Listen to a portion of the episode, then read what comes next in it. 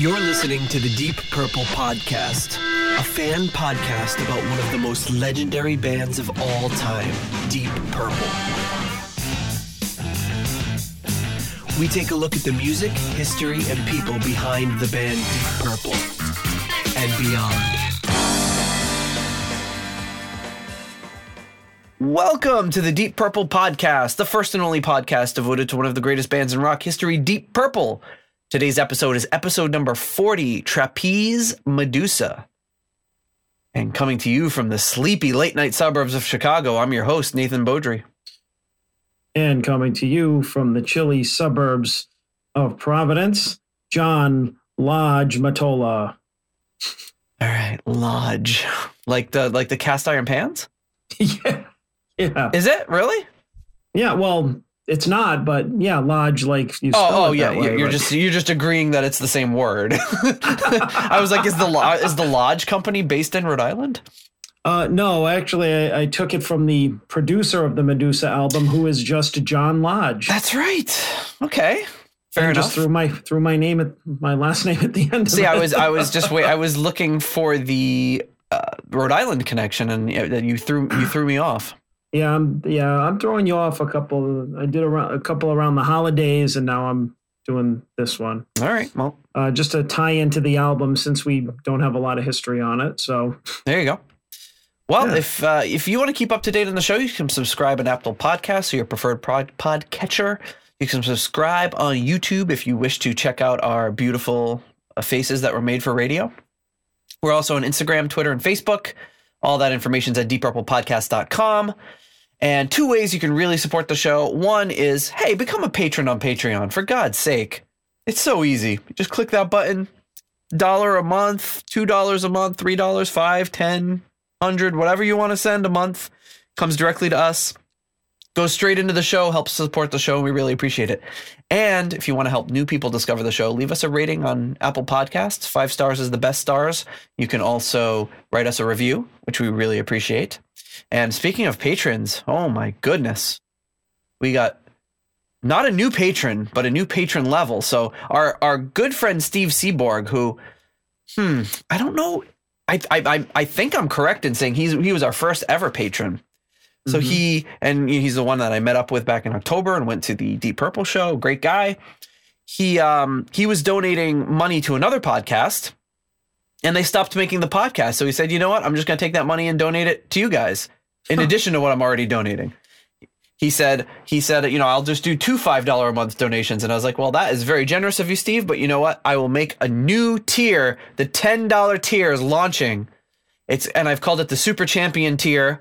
Steve Seaborg is the only member. His website's name on anything dot com and all the worlds a stage dot net. Beautiful merchandise. I'm not, um, he's not really asking us to advertise, but he made me this beautiful journal uh, made from a Made in Europe record. Great. Uh, he does all of, all sorts of, uh, ooh, little A S M R there. He does a lot of um, really cool stuff. He does shirts and, uh, clothing and apparel, all sorts of stuff. So uh, check out uh, his website if you want anything printed. He's a great guy, nice guy, and he's uh, he's created himself the ten dollars tier. Now I need to come up with names for the rest of these tiers. So at the five dollars tier, we got Clay Wambacher. The three dollars tier, Peter Gardeau and Ian DeRosier. And at the one dollar tier, the made-up name tier. I guess I should just call it that, the made-up name tier. L's Murders yeah, and Spacey Noodles. Yeah. So we should just probably call it the made-up name tier. The friends of the show tier. I don't know. We'll, we'll call we'll call him something. But Steve Seaborg has created the ten dollars tier. So mm. we appreciate it.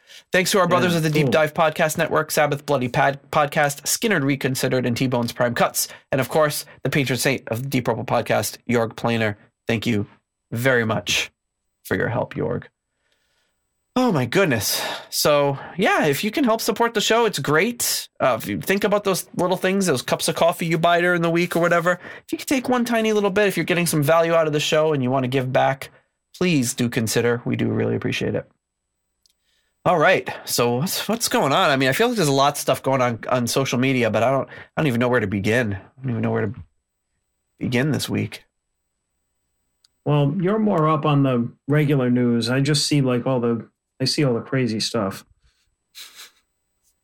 Yeah, well, there's been there's been a few like, few things. Like that that new memes page that you sent me. Yes, did we talk about that last episode?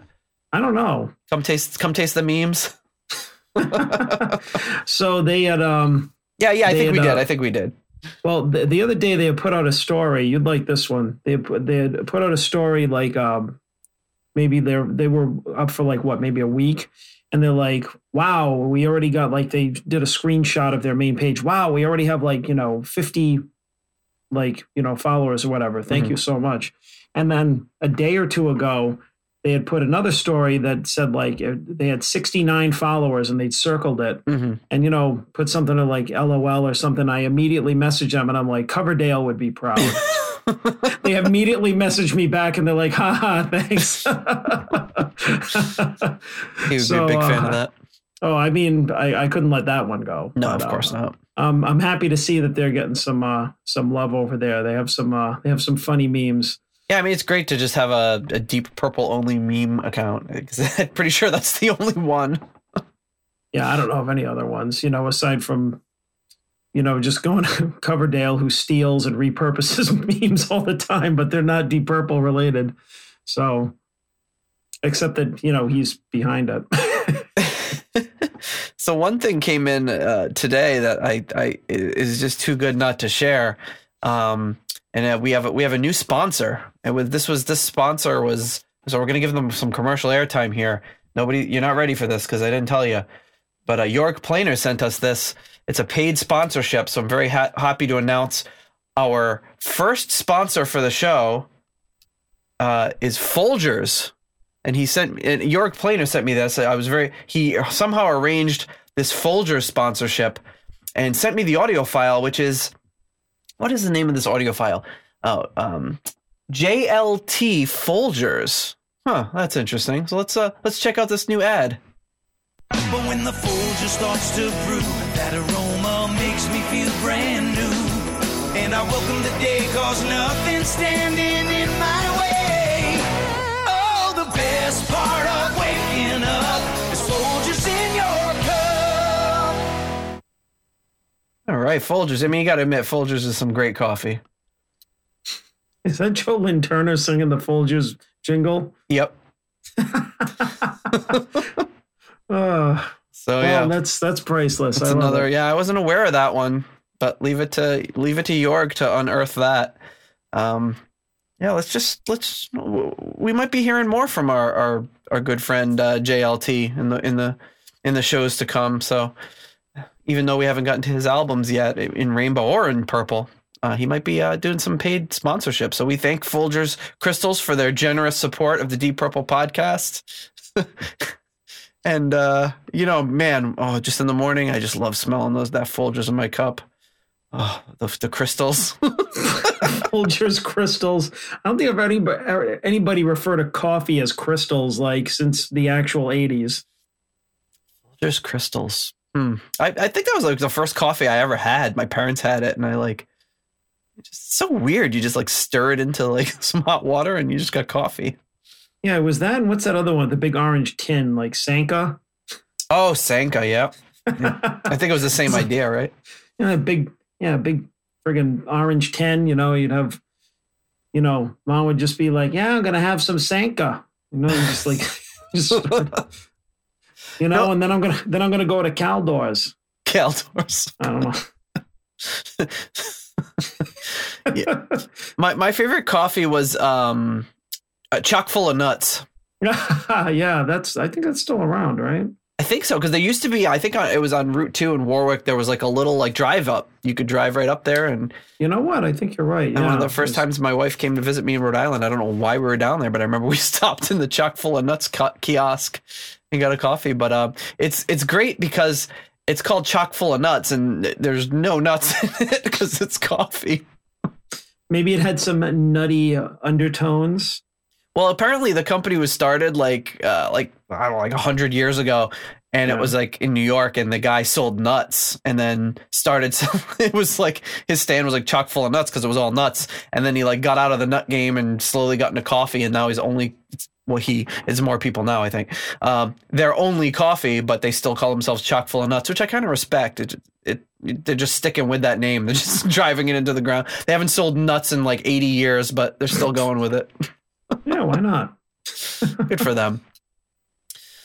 Oh, but anyway, what are we here to talk about today? Well, as we announced at the intro here, we're here to talk about Trapeze and the specifically the album Medusa. Now, uh, we talked in back way back, oh God, was it episode seventeen or something?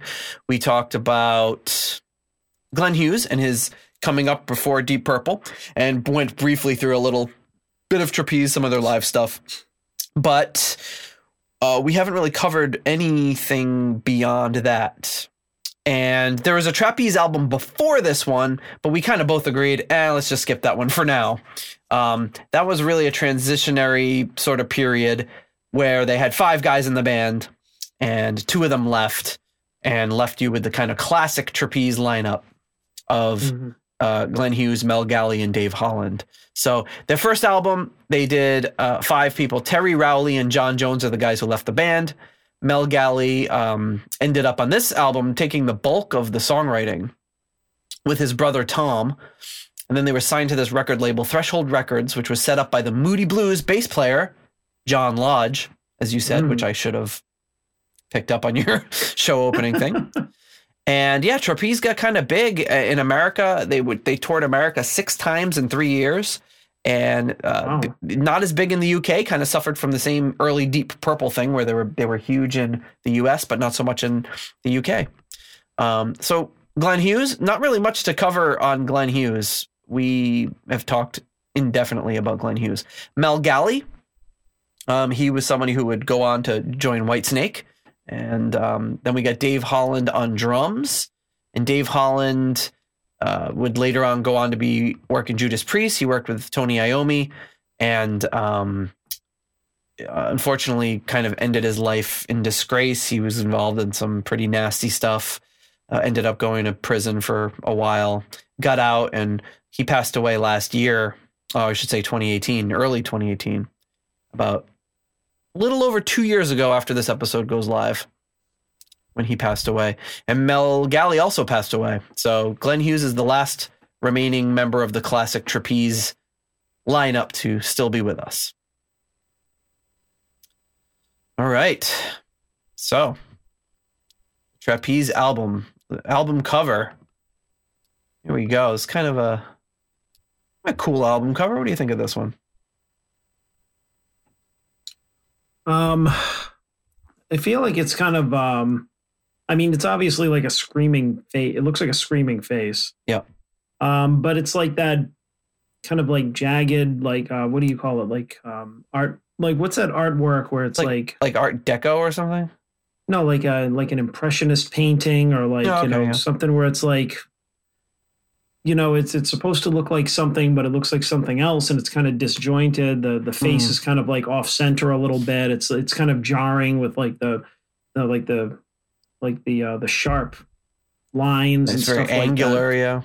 Yeah, but I mean, I don't know. It's it seems like um, like you look at it and think like, oh, this is kind of nondescript or maybe kind of a, you know, who cares album cover. But I actually think it's kind of cool. I like it. I like it. Yeah, it's kind of like this. I don't know why. This face, like, kind of screaming in in I don't know. It looks kind of like anguished. Yeah, I don't I don't know what it is about this cover, but it's like I said, it's just it's always kind of, maybe because I just know that the music contained within is so awesome that I like it. But yeah, yeah, it's pretty neat. It's pretty cool. I've, it's always kind of stuck out to me. I, th- I feel like the first album cover, I feel like the first album cover and the, and the third in the Trapeze albums were kind of eh. And this one kind of stuck out. And I always felt the same way about the music on this. I really loved this album. Mm. I liked the other two, but I really loved this one. Yeah, I mean, but, this if if this wasn't an original like painting or composition for the album, then do you know if it was or it was? Um, so it was. Mm. So it was. It was. It was funny because I found. I think it was on Wikipedia. I can't remember, but they they they they credited the cover illustration to Pat Travers, and I was like, well, that's interesting. Um, but then I looked it up. They had just gotten it wrong because Pat Travers obviously worked with Glenn Hughes on the musical side. But the uh, the cover illustration is by Phil Travers. So that's probably, ah. probably why they made the mistake. And he basically is somebody who did, I don't know much about the Moody Blues, but he did a lot of Moody Blues album covers. Oh, okay. Well, yeah, at least it's a cool original composition. Yeah, I really, I really, I dig it. Um, on the inside of the album, you've got the gatefold here. You've got uh, the three members all being, it looks like being filmed by somebody lying on the ground, filming them from below, and they're looking up at the sky. It must have been a very rare blue sky day in, in the U K.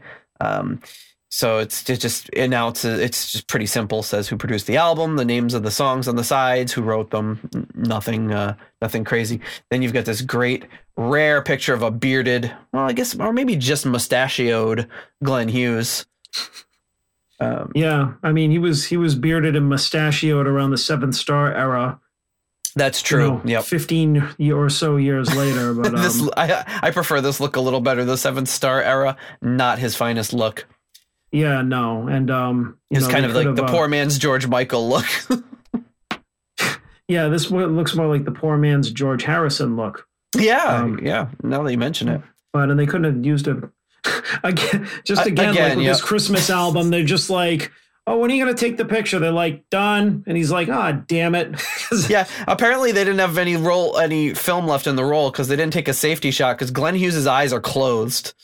And, and then like the, um, who's who's in the middle? Dave I, Holland? I think that's Dave Holland, yeah. It's like completely eclipsed like uh, by Glenn Hughes' like, you know, there's a big shadow over him that Glenn Hughes is blocking his light. You can barely see Dave Holland's face. And then Dave Holland's face is casting a shadow on Mel Galley, so you can only see the top.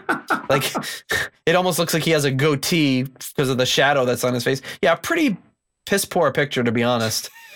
Um, I mean, it's a, it's, it's kind of cool when you look at it. Like if you just look at it, you're just like, all right, this is a cool picture. But then like when you start dissecting it, like we are, we're like, yep, here it is. Just another, just another instance where poor, poor, Glenn, poor Glenn wasn't ready. And he got screwed by the photographer.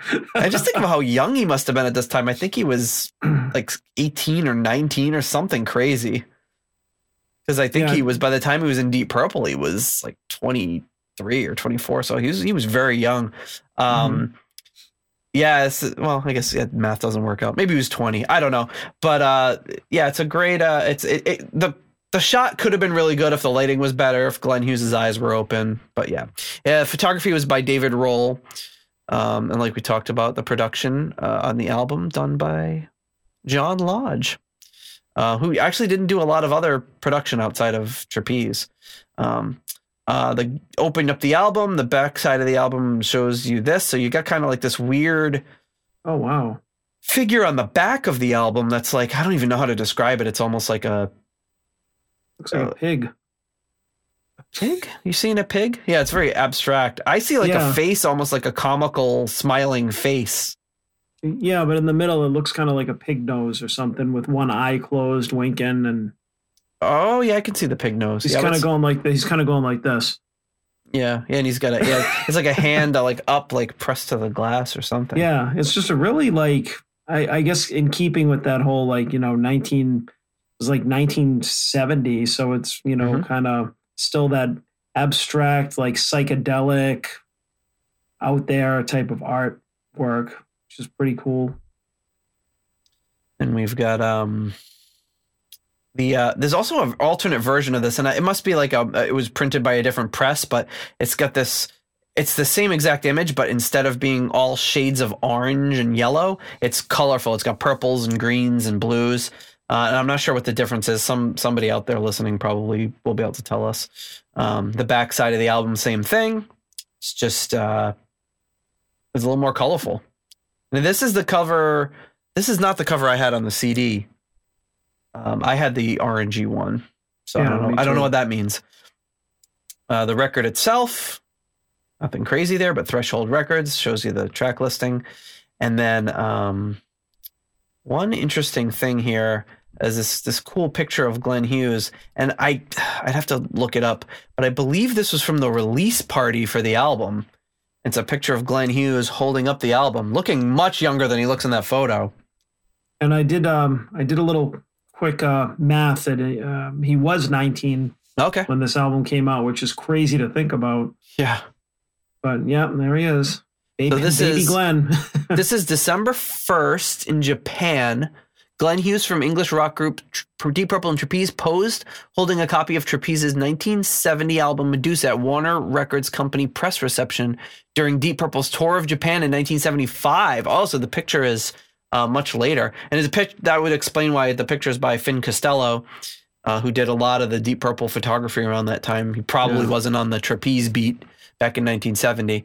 Um, oh, he was still, he was still just twenty-four, so yeah, still pretty young Glenn. It's funny. I'm looking on um, on Getty Images site to get that information, and it says more pictures from this event. And there's all these pictures of Queen Elizabeth, like full color pictures of Queen Elizabeth from like a few years ago. Like clearly something wrong with her algorithm. I do not think she was in attendance.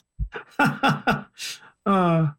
It's like just scrolling through picture after picture of Queen Elizabeth. It'd been great if she was there, and she's like, like "Oh, I love trapeze. Oh, trapeze is oh, those lads are right corkers. I'm gonna fly down to Japan so I can meet Glenn Hughes." um, because that's our impression of the Queen. Everybody, yeah, that's what. If you donate on Patreon, we can take lessons to do uh, better, uh, uh, better impressions. Uh, the engineer for this album was Roger Quested. I might not be pronouncing that right, but, but he did some work for the Kinks, John Denver, and Pink Floyd. So there you go. That's well, I I gotta say, like I don't well, like these these people are not very well known, at least to me, like uh, producer, engineer, whatever. But before we get into the album, though, it's like it's it's got a killer sound. Like I mean, it was produced really well. I think it's like for an album at that time, it's just like really like. Crystal clear, like all the, the the instruments are like, you know, the the E Q'd, like, you know, perfect. They're all sonically like separated, like nothing. It's one of those like uh, what album did we talk about before? We were just like every it, like every track has space to breathe. Like you can hear all the instruments together, but you I think it was Whitesnake. Was it? I think it might have been. Even though that album's much busier, because this is just a power trio. There's no and there's no yeah. crazy studio trickery. There's no crazy sound effects. There's not a lot of yeah. double tracking.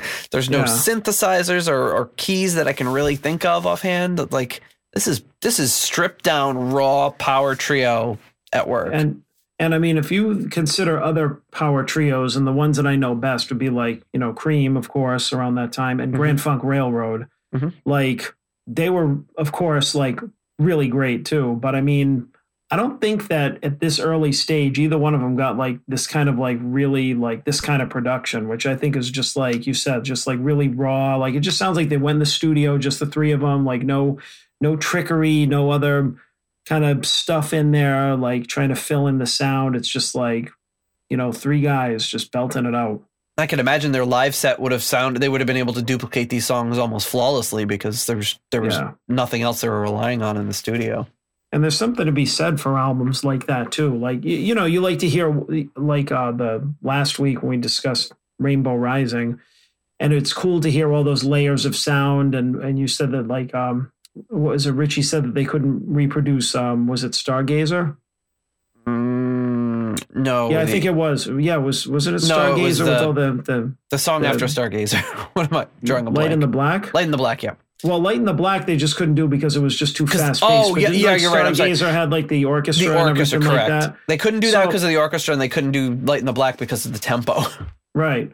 Which, that you know, that's that's really cool, but it's also cool to like have bands where like this where like pretty much the whole album you, you could picture them being like, yeah, they could probably do this whole thing live, and they probably did, you know. So I think it's just worth mentioning that that picture of Glenn Hughes I showed holding up the album on on Getty Images, you can purchase that picture for four hundred ninety-nine dollars. Why? I don't know. I can't imagine they're moving a ton of uh, Glenn Hughes images or any images at that price. I guess the people that use this are going to be like businesses and things, but I don't uh, know. It seems like I would I would buy a nice quality print of Glenn Hughes holding the Trapeze album cover if it wasn't five hundred dollars. Something yeah. a little closer to I don't know fifteen to twenty dollars.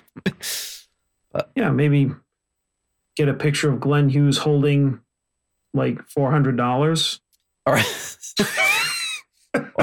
four hundred dollars cash just or, like this. Or I'll just take my chances with this l- printing up this low res version, just hang that on my wall. I don't need a poster of it. So Um, all right, yeah. So yeah, I don't want yeah not to give too much away about this album, but like like I said earlier, this this was you get these senses from some of the albums, but the, before you start looking at them critically and just realize, oh, this is the album. This is an album I always came back to for whatever reason. I listened to the other two Trapeze albums, but this was my go-to.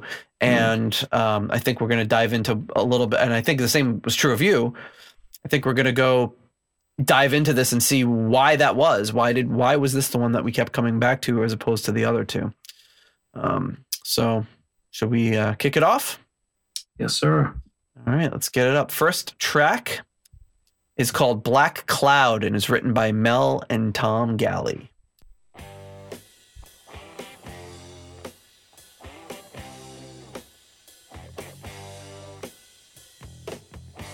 How's that volume level? Oh, you pump it up just a little bit? Yep.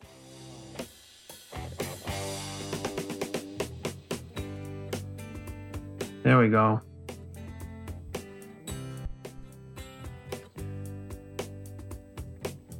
And I just love the drum sound of this album, how dry it is. Like you, you usually hear this big reverb, but it's just the snare is just so dry.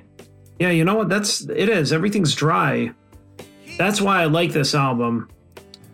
Because the, the production is just very like straight ahead, very there's no reverb or anything on anything.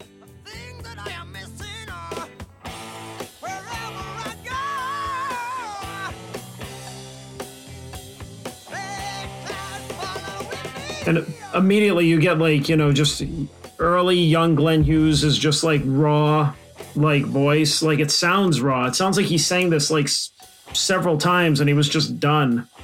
Right. And it's funny because he doesn't even sound like that now. His voice sounds like cleaner now. Yeah. At almost seventy years old.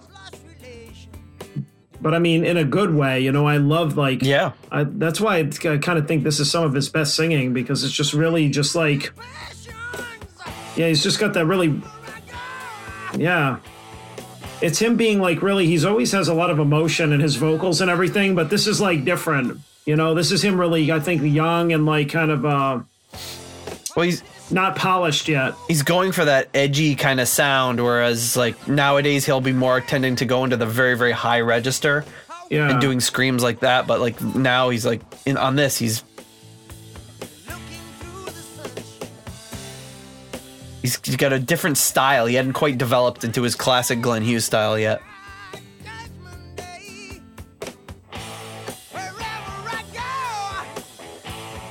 And it's interesting because he's singing predominantly on this album songs that were written by Mel and Tom Galley.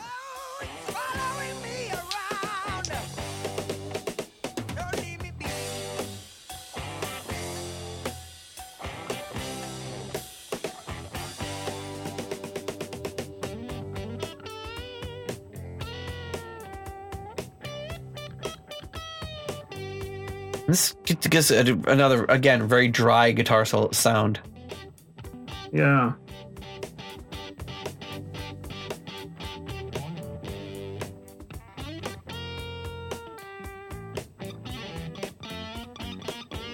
It reminds me of a certain tone, but I can't think of whose it is. Oh, it's just so good. You feel like he's just like right up in your face just playing these notes. You can just hear every little... Oh, they brought in the tambourine. Right channel. I love Mel Galley's work on this album. Mel Galley's great. I just realized something about the album cover. There's also another face on the right-hand side that's looking directly at that main face. See it?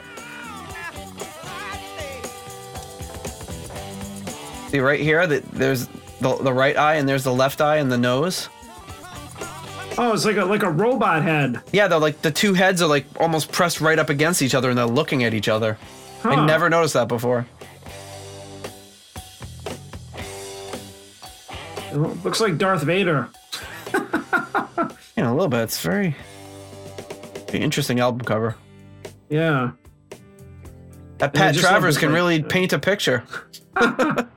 Who knew? I just thought that like they worked in this just really like just clean, like crystal clear acoustic guitar. Love the acoustic guitar sound on this too, which we'll hear in later songs.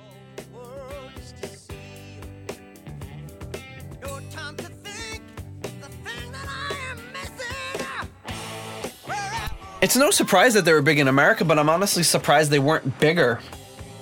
Because I had never yeah. heard of Trapeze until I got into Deep Purple. Like, that Trapeze was not a thing you heard on the radio when we were growing up.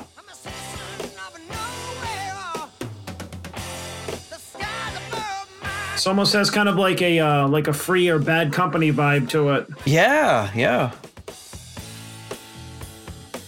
You know, in parts, in, in sections. Yeah, just like, yeah, just like Cream, Grand Funk Railroad, Trapeze. That's how it should have been. These guys yeah. should have been as, as well known as them. I mean, they were just as bit as good.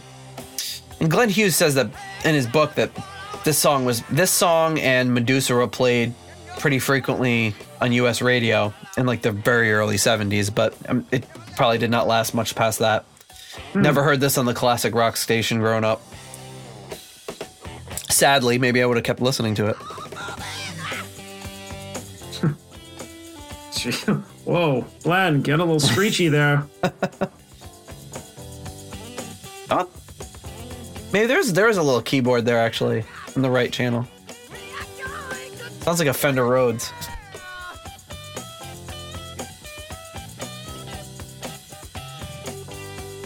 Oh, yeah. Okay. Just kind of on whole notes on the chords. Well, actually, that's true. It did say that Glenn Hughes was on piano.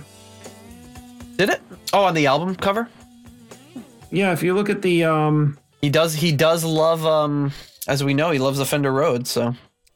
Yeah, but if you... On the uh, the personnel, it's Glenn Hughes bass, piano, and vocals. So oh, there you go. So he was yeah, doing of course. In the in the early days, he's just like he didn't want to break it down into like the twenty different types of pianos that he was playing. So he, they this synthesizer and that synthesizer. No, but yeah. So it's um. So I guess like there was um. So I stand corrected. There was probably like a little bit of like some background like fill in type of stuff that was. But I mean, it didn't. I mean, it's so subtle, it didn't even interfere with it. If you didn't say anything, I probably wouldn't have even noticed. Yeah, that would have been very easy to replicate live. Yeah. Yeah, of course. All right, so Black Cloud, what, what are you thinking on that song? Oh, Black Cloud gets a gets a four for me. Strong opening track. I agree wholeheartedly. Also getting a four from me. And the next track... What's that? Four creepy, four creepy robot faces. It's four creepy robot faces. Um, the next track, also written by Mel Galley and Tom Galley, is a track called Jury.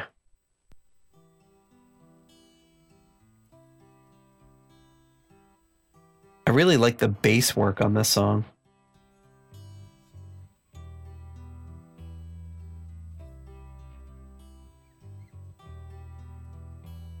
I love it because you can hear like the little kind of mistakes mm-hmm. that were in there too. Like, you know what I was talking about, right? You can just hear like the little fret buzz and kind of yeah, like yeah, the, the fret yeah. buzz. But I love that. Yeah. Because it's like it's... You could tell it wasn't produced by Mutt Lange. He would never have stood for that.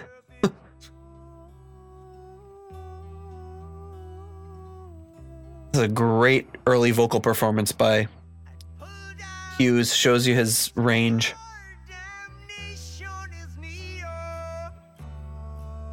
Listen to this bass.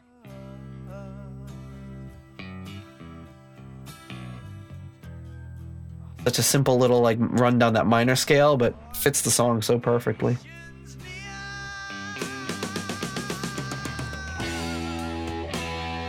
And this is where they get kind of like a real Black Sabbath riffy vibe that we've talked about before. Almost kind of sounds like R- Randy Rhoads era Ozzy, honestly. Actually, yeah. Which That's I crazy. never thought of before just now, but that, that just sounds like could have been off of Diary of a Madman. Wow, yeah, that's crazy. Kind of has like a No Bones Movie type of tone to it. My favorite Ozzy song.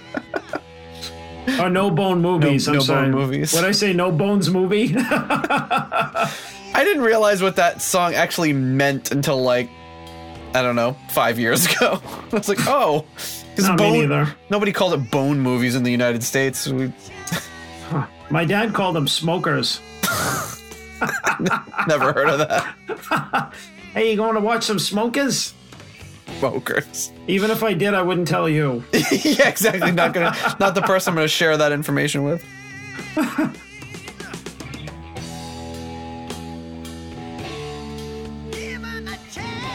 This song, like, evokes the imagery of me, like, being in a band when I was a teenager, like what it would have sounded like in the room.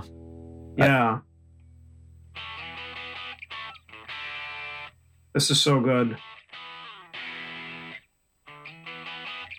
And this gets real intense.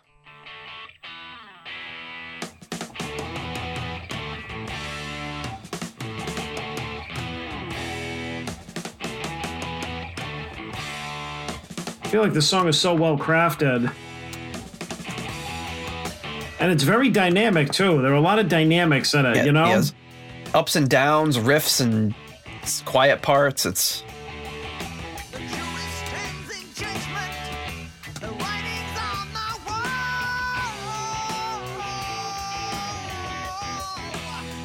Yes.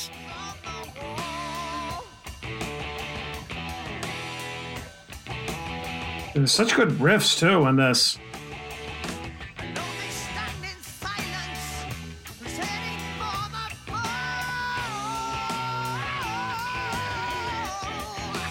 Oh, man.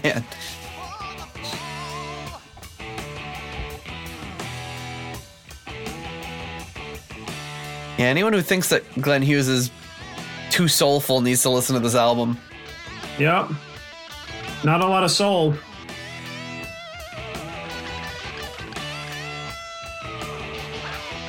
This is another one. When this album came out, I was just like, why had I never heard of this? I was just like angry when I first discovered it, you know? I was like, how have I... At that point, I'd probably only been listening to this kind of music for like, I don't know, five years, but I was pissed that I hadn't learned about it sooner.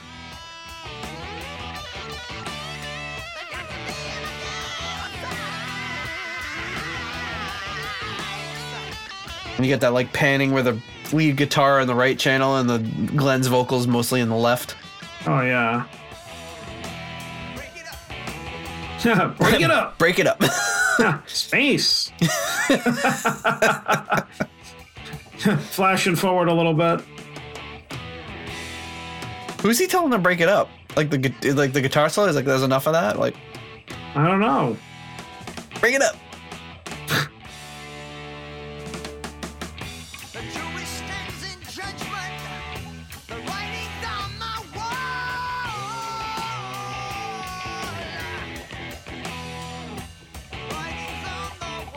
And this album sounds like it, it's not something they, they labored over or took a ton of time with, but it's so well performed. Yeah.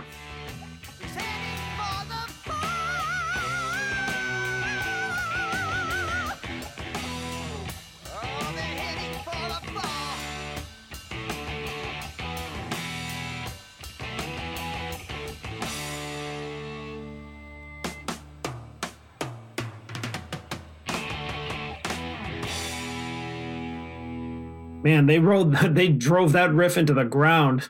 I know. So good. And then, and then they just kind of fade back into this, like, the intro part. It's a long, they they open the song, this album with two long songs, a six minute and an eight minute song. This kind of follows a different format where you got three long songs on the first side and then the rest of them on the second.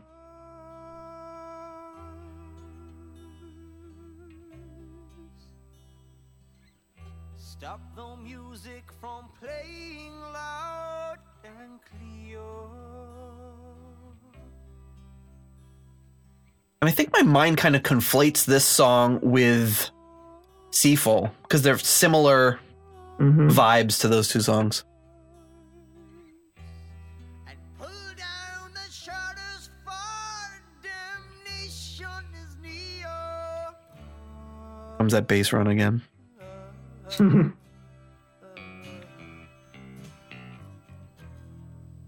And it's like, it's not flashy, it's super simple.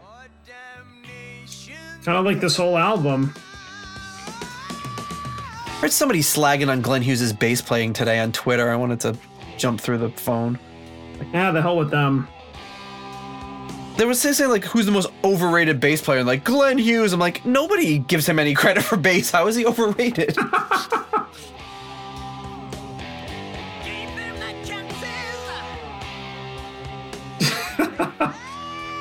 Oh, these vocals at the end is like he's going almost beyond what he's capable of. It, it sounds like he's, like, losing it. It's great.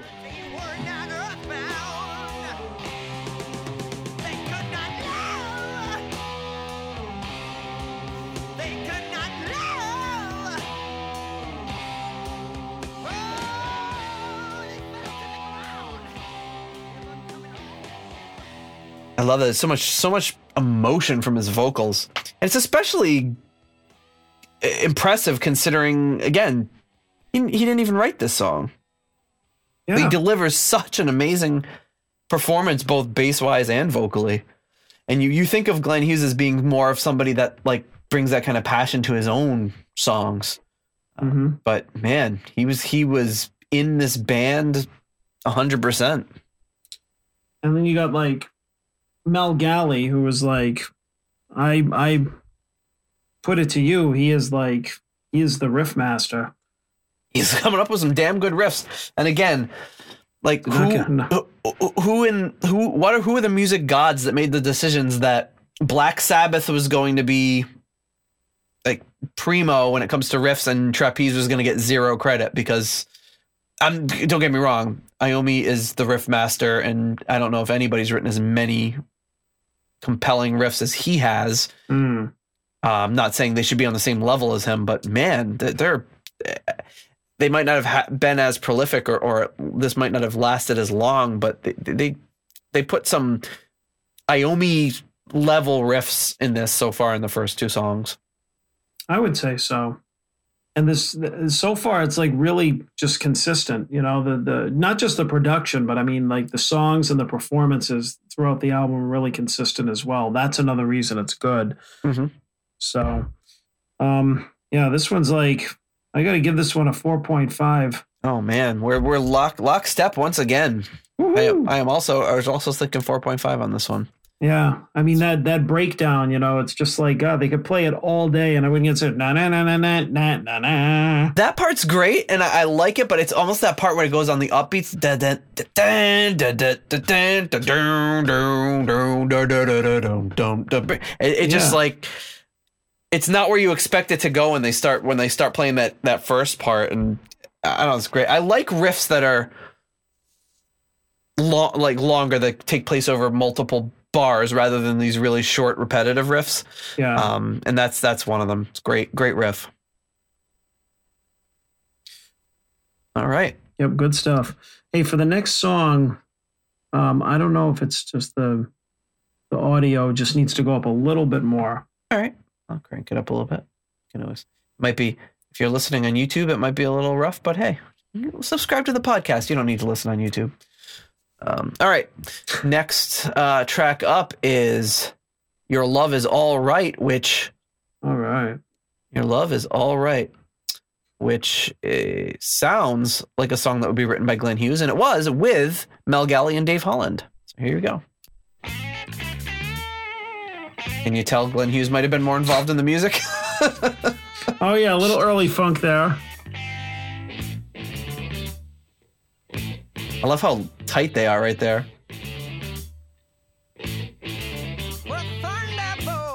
It's tough to leave that much silence and then come back in tight like that.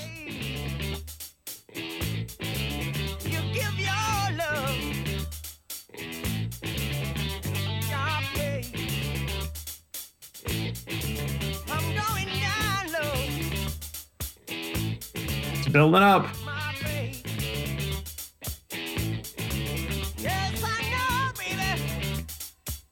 I wouldn't even really call this a funky song. It's just really catchy. And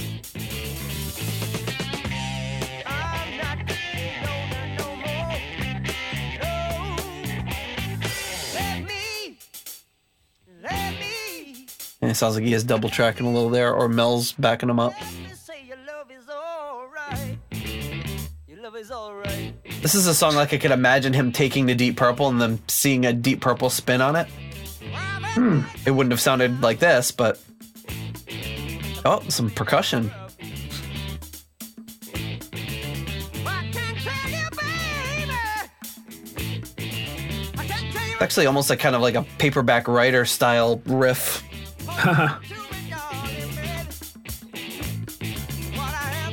Oh, he lost the riff a little bit right there. I love that. You cannot be ashamed to love again.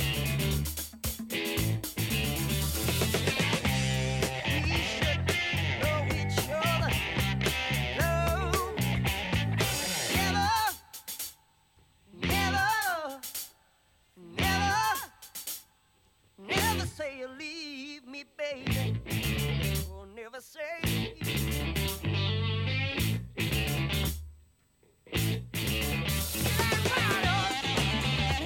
Nice. Oh. This is a, a great section right here.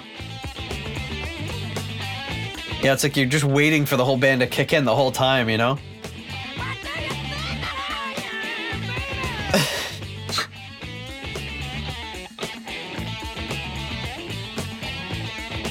Great guitar solo.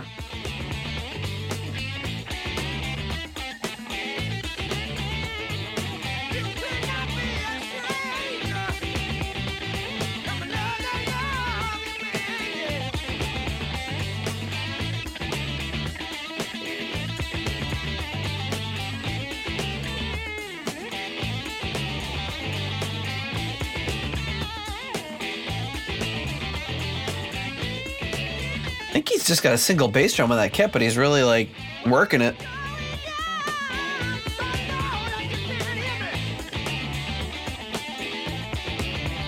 We're in a lot of double bass kits floating around in nineteen seventy. It's possible, but oh, that was that was awesome. See, now they're like they're kind of quieting it down a little bit.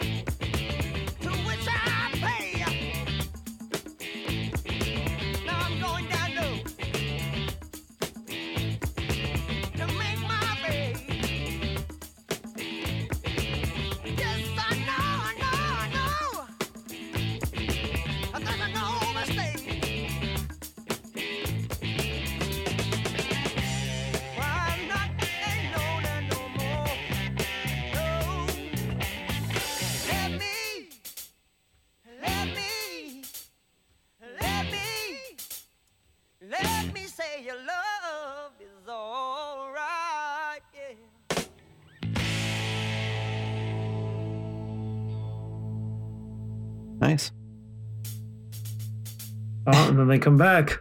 Yeah. False ending. Just kidding.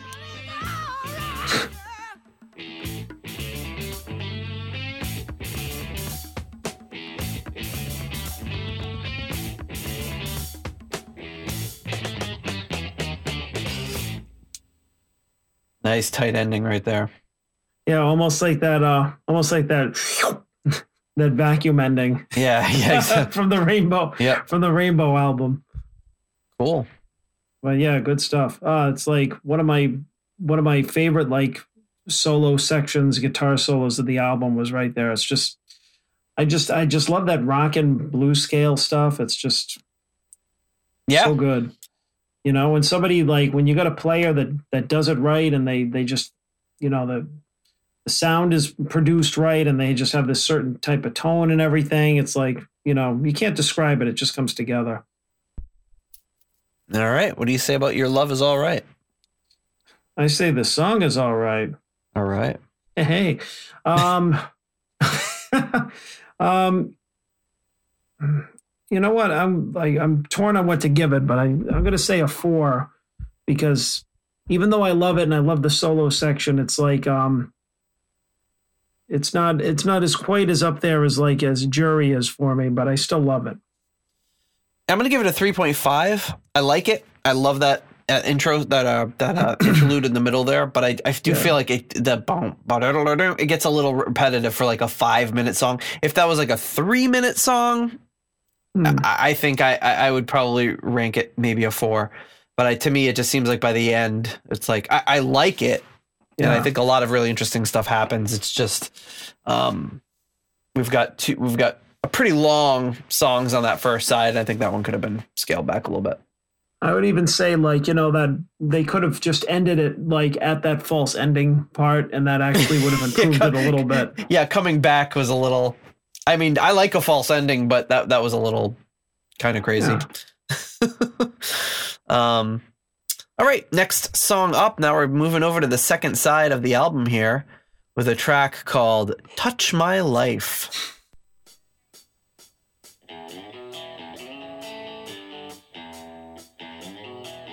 This reminds me of something so much, and I can't remember this this guitar part. Day Tripper? Day Tripper again? A little bit, yeah, but I don't think that's what I'm thinking of. I don't know. That's the first thing that popped into my mind. Yeah, now that you mention it. This song was written by Mel, Mel Galley and Tom Galley again.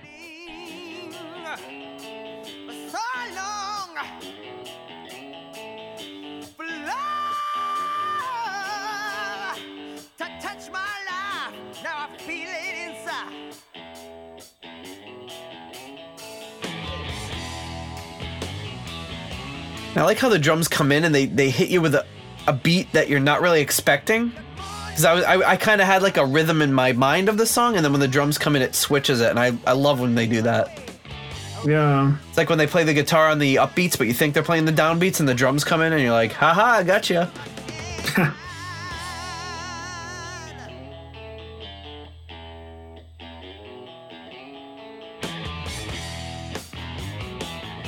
It is really full sounding, really heavy.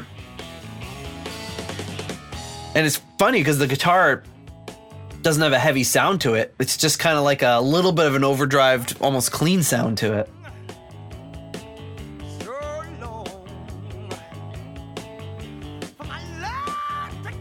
And Glenn's bass playing here is good.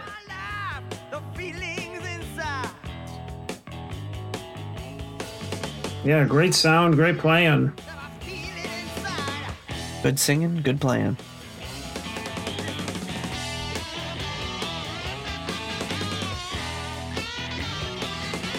Oh, nice doubling effect on the guitar. Yeah. Pretty much everything I said about this being stripped down was wrong, but they don't bring in too much extra stuff. Well, I mean, it's not, he just doubled the guitar track. That's that's not too flashy. No. I mean, I've only heard this album three hundred times, so how would I uh, remember that there was any overdubbing at all? Well, I don't know about you, but I, I hadn't sat down and paid this much attention to this album before. No, never. Or even any though, of the ones that we've been listening to. Yeah, even though some of them we've listened to a lot of times. Oh, yeah.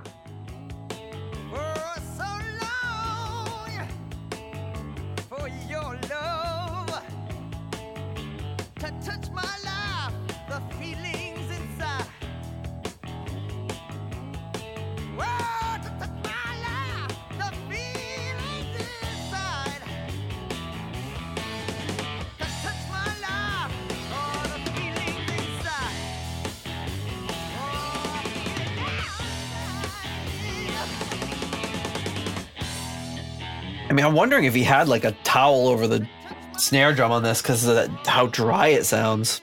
It's got that, that seventies rock dry sound. Just put some tea towels on it. Hmm.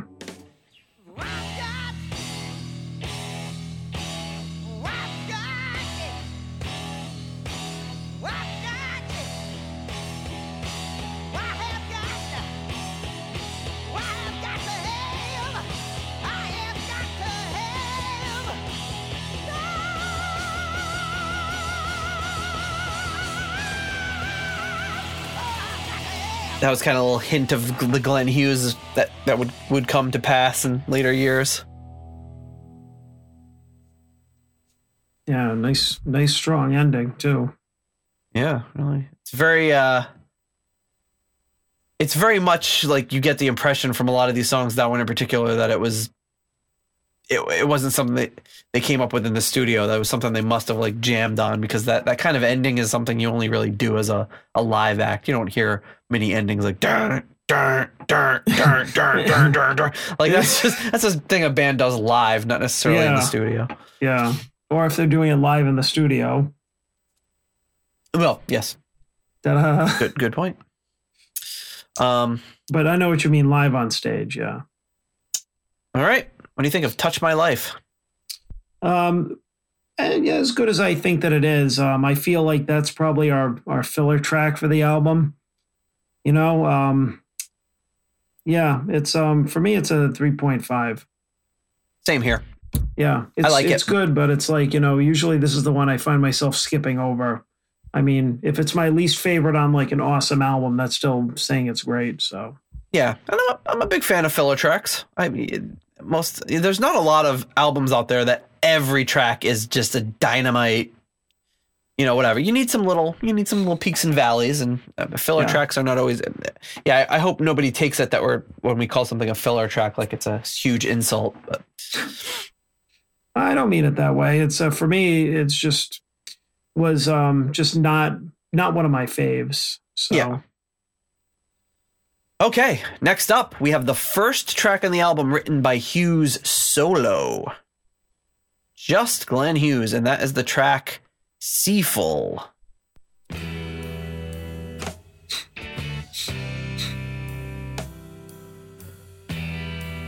I love that. That, that guitar dr- comes in on the...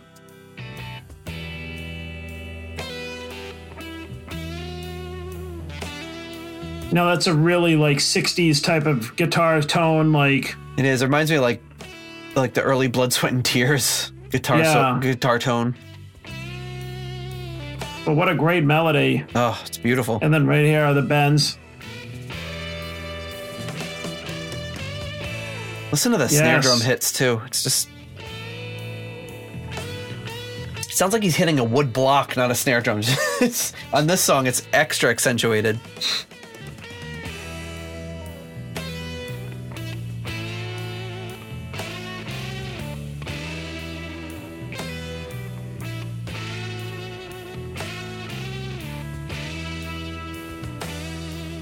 I like how he's not quite hitting those bends and you hear that little dissonance in the notes. It's great. Again, simple bass work, but really effective.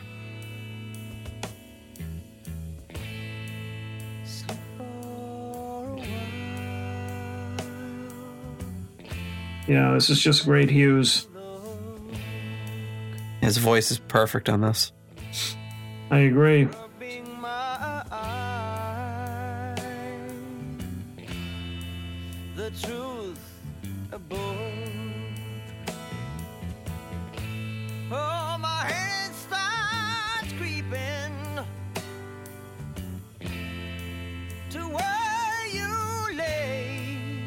I love that line, my hand starts creeping.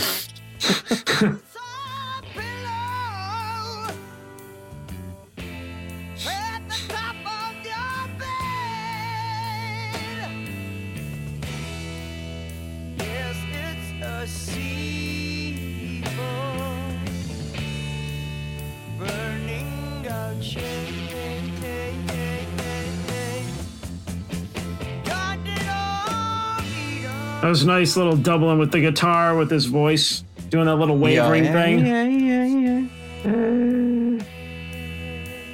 Uh, these lyrics, too. How are these written by a nineteen-year-old?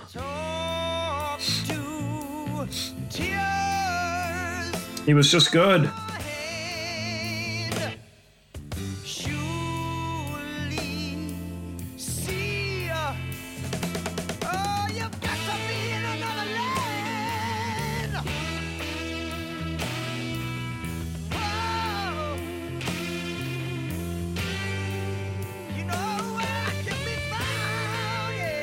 This is one of our first tastes of what Hughes is capable of lyric-wise. Normally on Play Me Out, like there's like five lines for every song because he's riffing so much, but on this one is a tells a story. And it's very poetic and not super clear what he's talking about, but I like that in a song.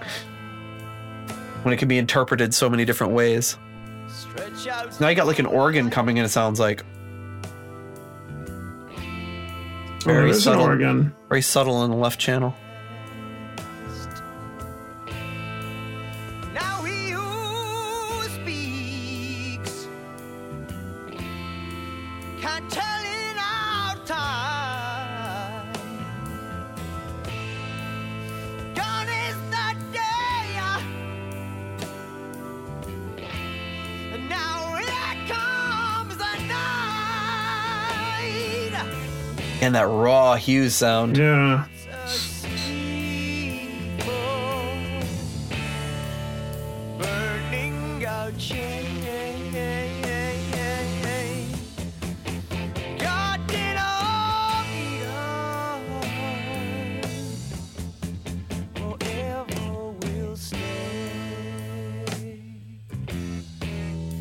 So tight on those little change-ups.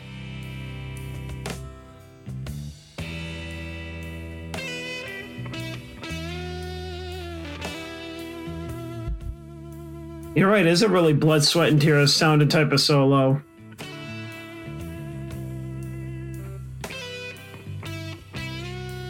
I can get that tone out of the, my old Ovation guitar that you can't see, but it's hanging up on the wall over there. Yeah. The guitar is like... This guitar would have existed when this was being recorded. It's super old, and it's got that sound to it. Just, I don't know what it is about it. It's almost like it doesn't it doesn't have a ton of sustain on it. I like how he just stuck with this melody line, and he's just like just ringing it out for all it's worth.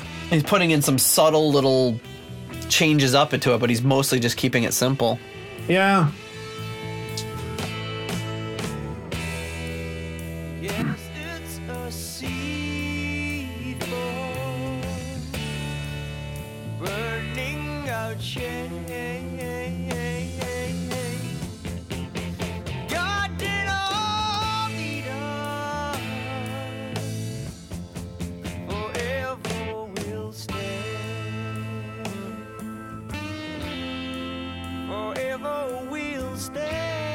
Love his vocals on the outro here. Forever we'll stay. Forever we'll stay.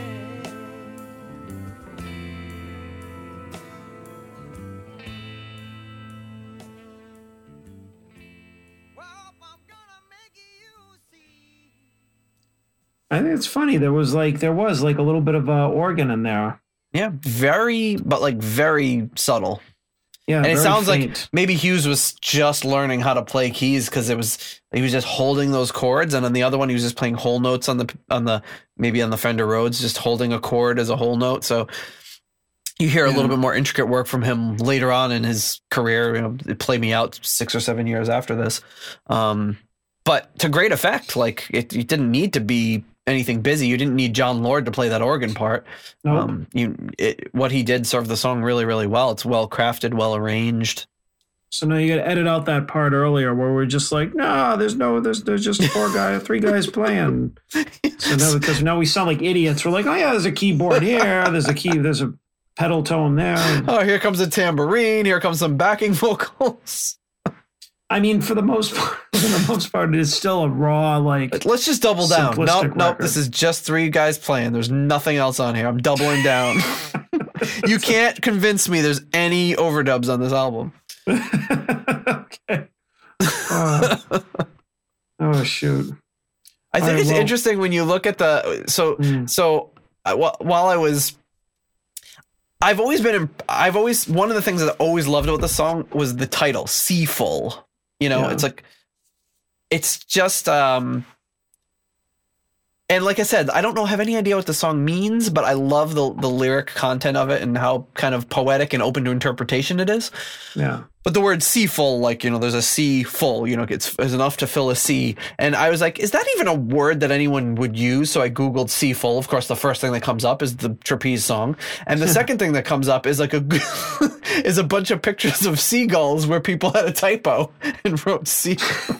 So, so I look, I look, it's like, oh, here's the lyrics to the song, here's the Wikipedia entry, and now here's like a hundred pictures of seagulls that are all labeled "seafull" by people who, um, Don't you know, know stock stock images. And then it says, "Did you mean seagull?" um, so yeah. so yeah, Google's unsure. So so it's definitely something that like the the uh, amazingly poetic mind of Glenn Hughes at the age of tender age of eighteen or nineteen, whenever he wrote this, came up with this, this using this word this way. And much like, much like Blindman on the, the Whitesnake album, it's like com- it's putting two words together that don't actually go together. So yeah. Interesting. All right. What say you on Seafull?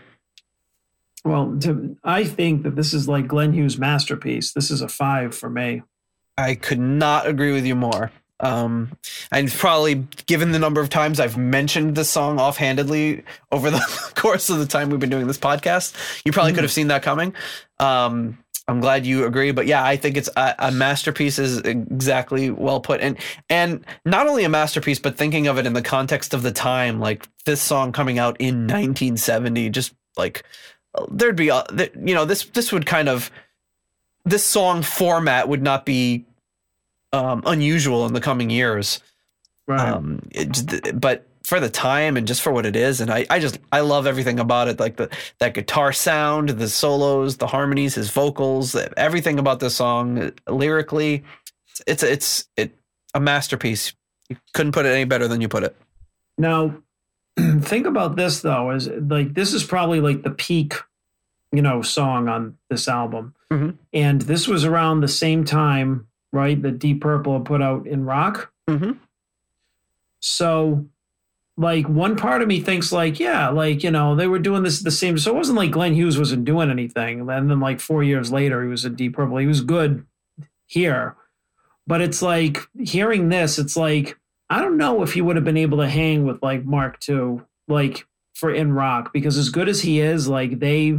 had like they sounded like they had like like the production on this like I think beats In Rock like uh because that is I mean I love the production of In Rock, but it's definitely a lot more dated sounding. Yeah, and this is a lot more like you said, like dry, clear, uh defined, whatever. But it's just like I feel like, you know, as good as the music is, it's just like I feel like, you know, the Mark two at this point had more uh more skill. You know what oh, I mean? Oh, sure, sure. And they were a little, a, a little bit older. Yeah, yeah, but they definitely like. I think that, um, like, uh, just like if they had never met each other, like whatever this this band, if they kept going, yeah, like this lineup would have hit that. I think. Yeah, who knows what would have laid in store for them if if he hadn't gotten into Deep yeah. Purple.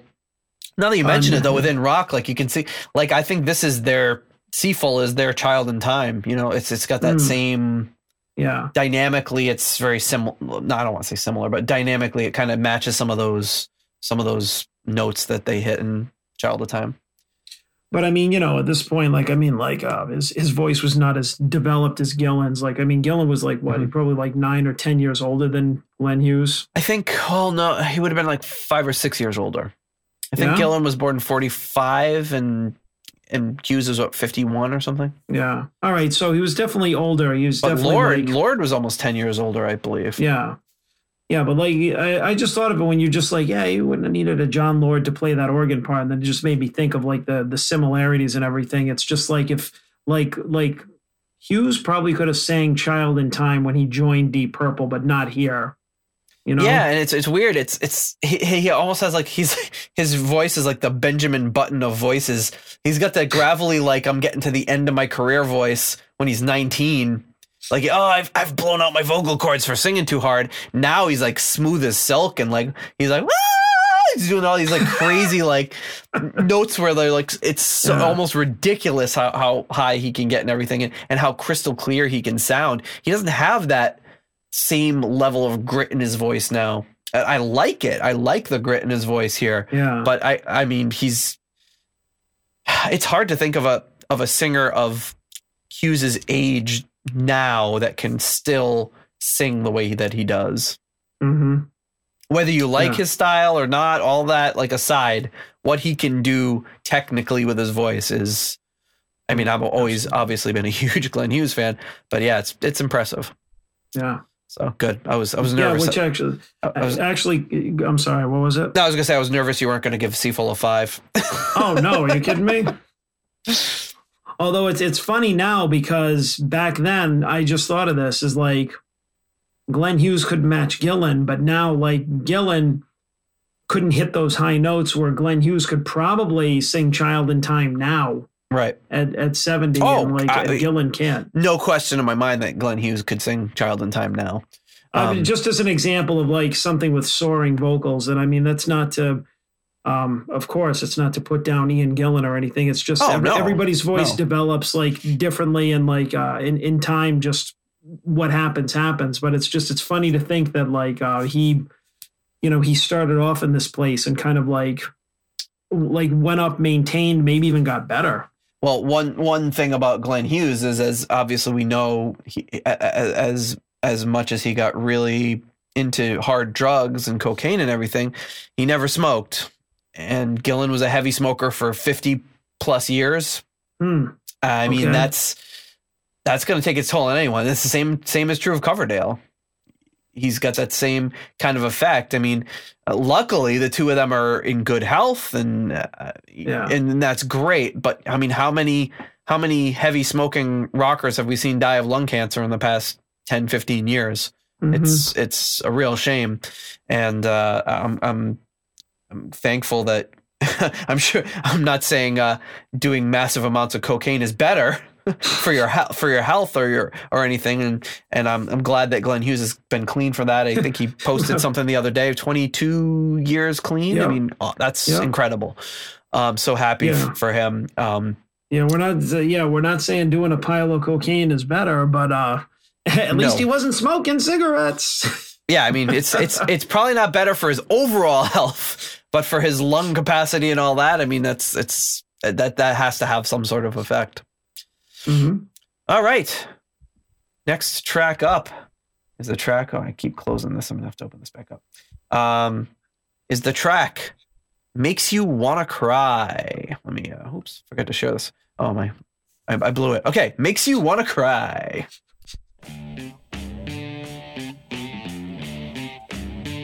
And now I believe this is the song, first song not sung by Hughes on this album. Right. It's, it's written by Mel Galley and Tom Galley. When I first heard this song, I'm like, why does Glenn Hughes sound so weird? You know, back when I thought that, like, a band could only have one lead singer. Right. And it still is unusual. You don't see a lot of bands with multiple singers.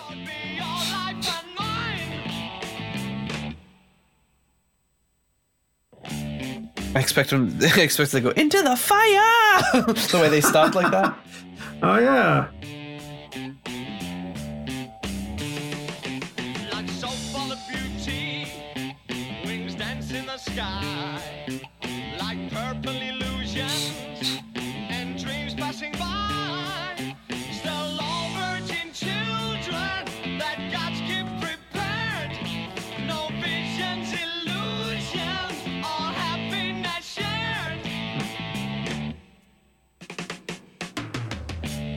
You kind of got some real echo on that floor tom there that you haven't heard on any of his other drums. Yeah, I was going to say, this has got a little echo, a couple of different, uh, little differently produced than the rest of the album, I feel. Yeah, well, like I said, on Seafull, you could say he just replaced his snare drum with a block of wood, and I believe you.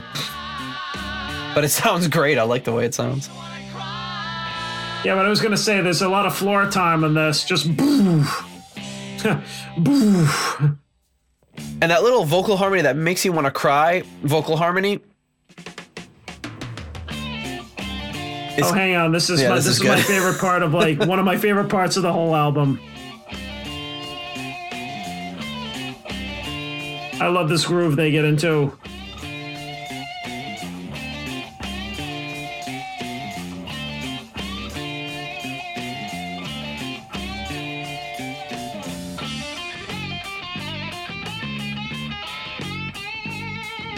Is your room sound that you love? Oh, I love it so much.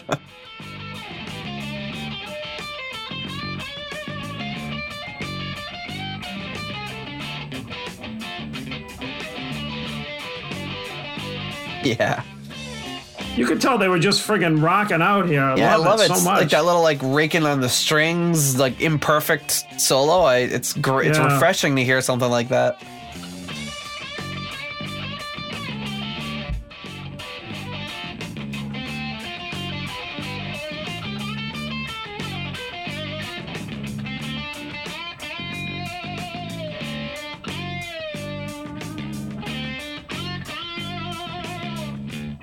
Great bass playing.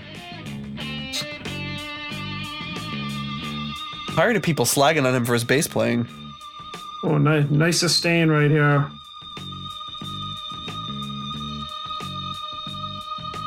It's like they just cranked up the reverb at that point or something. Ah, yes. That was beautiful. They picked one, one, one thing to like like overproduce. That was the thing. Yep, yep. To like really bring that home. Yeah.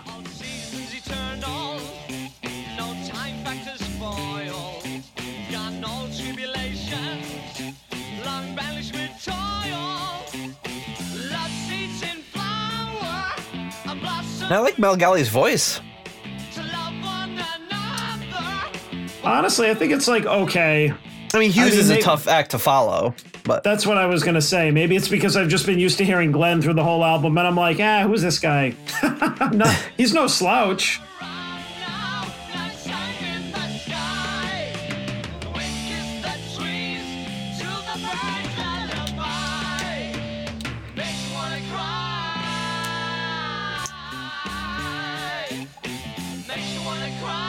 That makes you want to cry vocal harmony seems like the last kind of gasps from the original Trapeze lineup. Like that sounds very much like it belongs in that era of the first album. Yeah.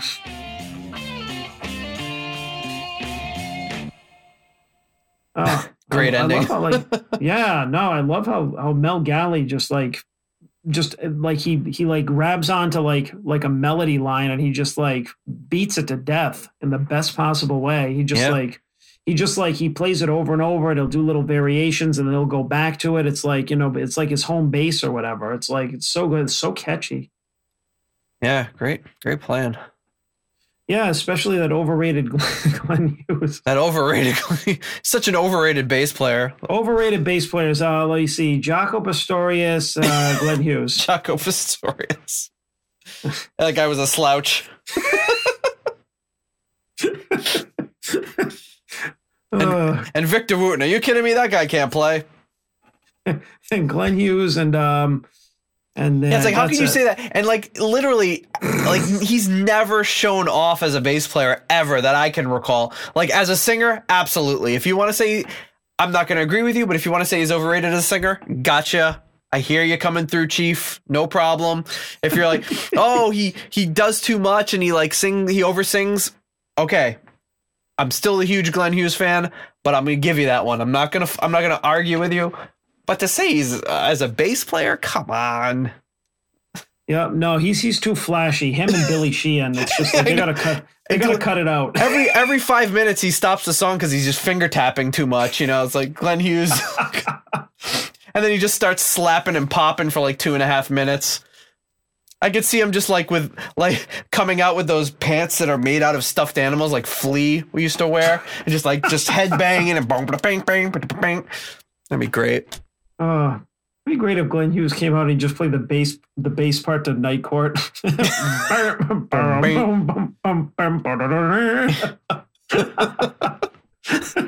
exactly, or Seinfeld, and somebody else. That, no, that, no, Glenn Hughes would be doing those. He'd do, yeah, he'd be doing that. He'd be like, boom, boom, boom, boom, boom. You know those that that was actually done on the keyboards. Yeah, I know. I saw like a documentary on the guy that did that. It was pretty impressive. Yeah, you know what? I saw that too. Yeah, you saw it, like so he would like he would watch it in real time, like what Seinfeld was like the, the stand-up act, and yeah, then he yeah. would do them like along to it. I was like, holy crap! I never realized yeah. it wasn't like just like they put the recordings in. Like he would listen along to, and yeah. like whenever he'd make a joke, he'd be like, blah blah blah blah. I mean, that's awesome. That was that was really brilliant if you think about it. Yeah, I have a newfound I mean, respect for the production of that show. That's Pretty but I mean, that's that's been something that, like, you know, film has been doing for years too. Is right, like, it makes uh, perfect you know, this, sense. Like scoring a film, scoring a T V show, like somebody really, um, uh, like like gifted like that will watch the image, and and there are a lot of times that they'll have the yeah, music the, will the Foley follow, artists, right? Yeah, will follow the image. Yeah, you see like the the horse, and there's like a woman there with coconut shells watching the movie. It's like it's so simple, but that's how they still do it sometimes. But yeah, not even not even sound effects, but like the soundtrack, yeah. like the music would be the same, you know, which is like, um, yeah, the sound effects are obviously the like the, um, like the literal or the, the most obvious way, like you said, like the, the coconut shells going. Well, that's how like, they do the. That's how they score the movie too. They watch the movie and the conductor like goes along. Like I've seen like the documentaries on like John Williams yeah. doing it's incredible. They were doing well, the I mean, Chicago good, good films, yeah. Yeah, yes, exactly. The Chicago Symphony Orchestra was doing a little while back. They were doing the Home Alone movie and playing along to the movie. And we were going to like take the kids there, but it was like so astronomical. It was going to cost us like four hundred dollars. Oh my God. And I was like, I was like, it would be so cool to see that. But I was like, yeah, that's a lot of money. So instead we stayed home and watched it and spent yeah, for- zero dollars. Uh, that would be, uh, that would, that would be something else though. They'd, Um, they had, um, there was actually something because I put in, you know, Seinfeld clips is one of the things that I put in, uh, to YouTube or whatever. Then they had like, you know, of course, uh, they have all sorts of like these, uh, you know, home, um, uh, musicians or whatever, um, unknown music, YouTube, mm-hmm. whatever. And there's a guy who's like, you know, playing along a, on an actual bass to the Seinfeld oh, yeah. theme. And he did like three different tiers of it. He was like beginner, intermediate, and then like crazy. And like by the time he got to like experienced, he was like doing like the, the over under and he was like doing bass taps and everything. But it's it still was this, the the Seinfeld theme, which was like it was it was really technically good and, and it was funny at the same time. That's awesome. Yeah. All right. Makes you want to cry. What do you say about that song? Oof. Um. So You know, I'm like, I'm going to give this one a four just based on the fact that, like, I loved the solo section so much. Um, the rest of the song is kind of not as exciting to me. Like, um, yeah. but, but the, I think the anticipation of just waiting for that, like that middle, like section with the guitar solo and like, you know, just Glenn grooving in the background, everything like that alone, I got to give it a five. Uh, four, four, sorry. Whoa. Four. Four. Sorry, I take um, it back. I take it back. I'm stingy with my fives. I'm putting it back in my pocket. Yeah, it's really good. I think for that reason, I'm going to give it a three point five because I feel like that that that, but it's very slow and plodding. That it, it seems like it, it it it goes on a little bit. Again, great song, great in, in, great part. But I, I would almost kind of feel find this one to be a filler too. Yeah. Um. And again, not in the course of the album, I think it sits really well. It's coming in before the the, the title track, um, and uh, I like it. Speaking of the title track, here we go. Final track of the album. It's a short one, Medusa.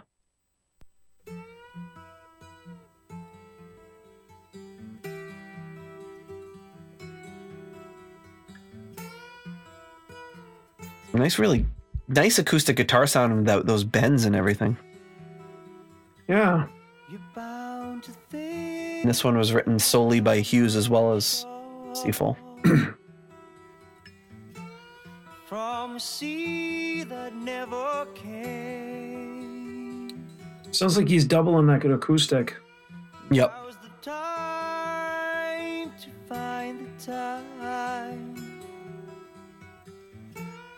It sounds like one one acoustic guitar track and the other are panned hard left and hard right. Mm-hmm. Voices call the nameless one,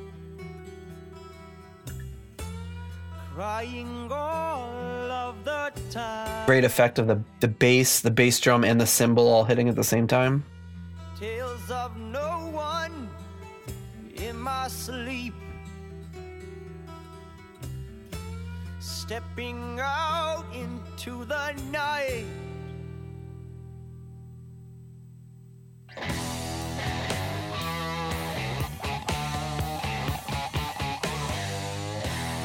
Again, uh, such a good riff.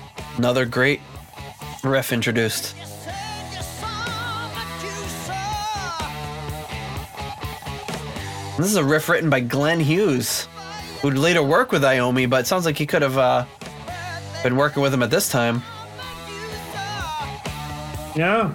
It's around the time that Sabbath put out their first album, too. That's right. Now, I feel like they could have worked together back then. They were oh, on the yeah. same kind of musical plane. Yep.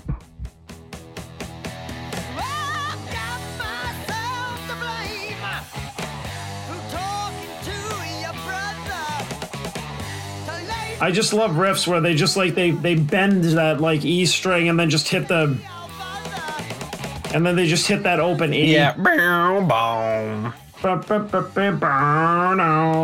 It's just so heavy.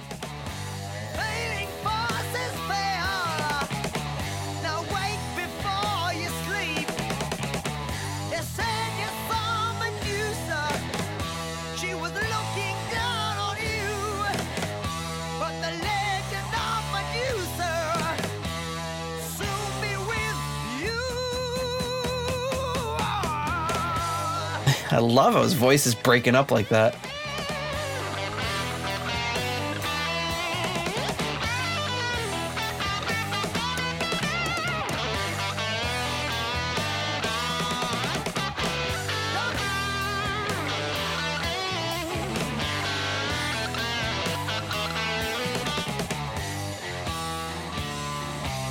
That was a really abrupt ending to the guitar solo. Yes, yes. He's just a burn, burn.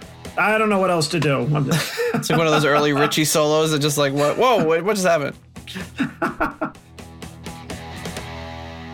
I was thinking about the early Richie solos like this week, and I was just like, I was laughing. I think about them a lot. It's just like that, torturing a cat. Oh man, it was it was rough before the, the Wasp got involved.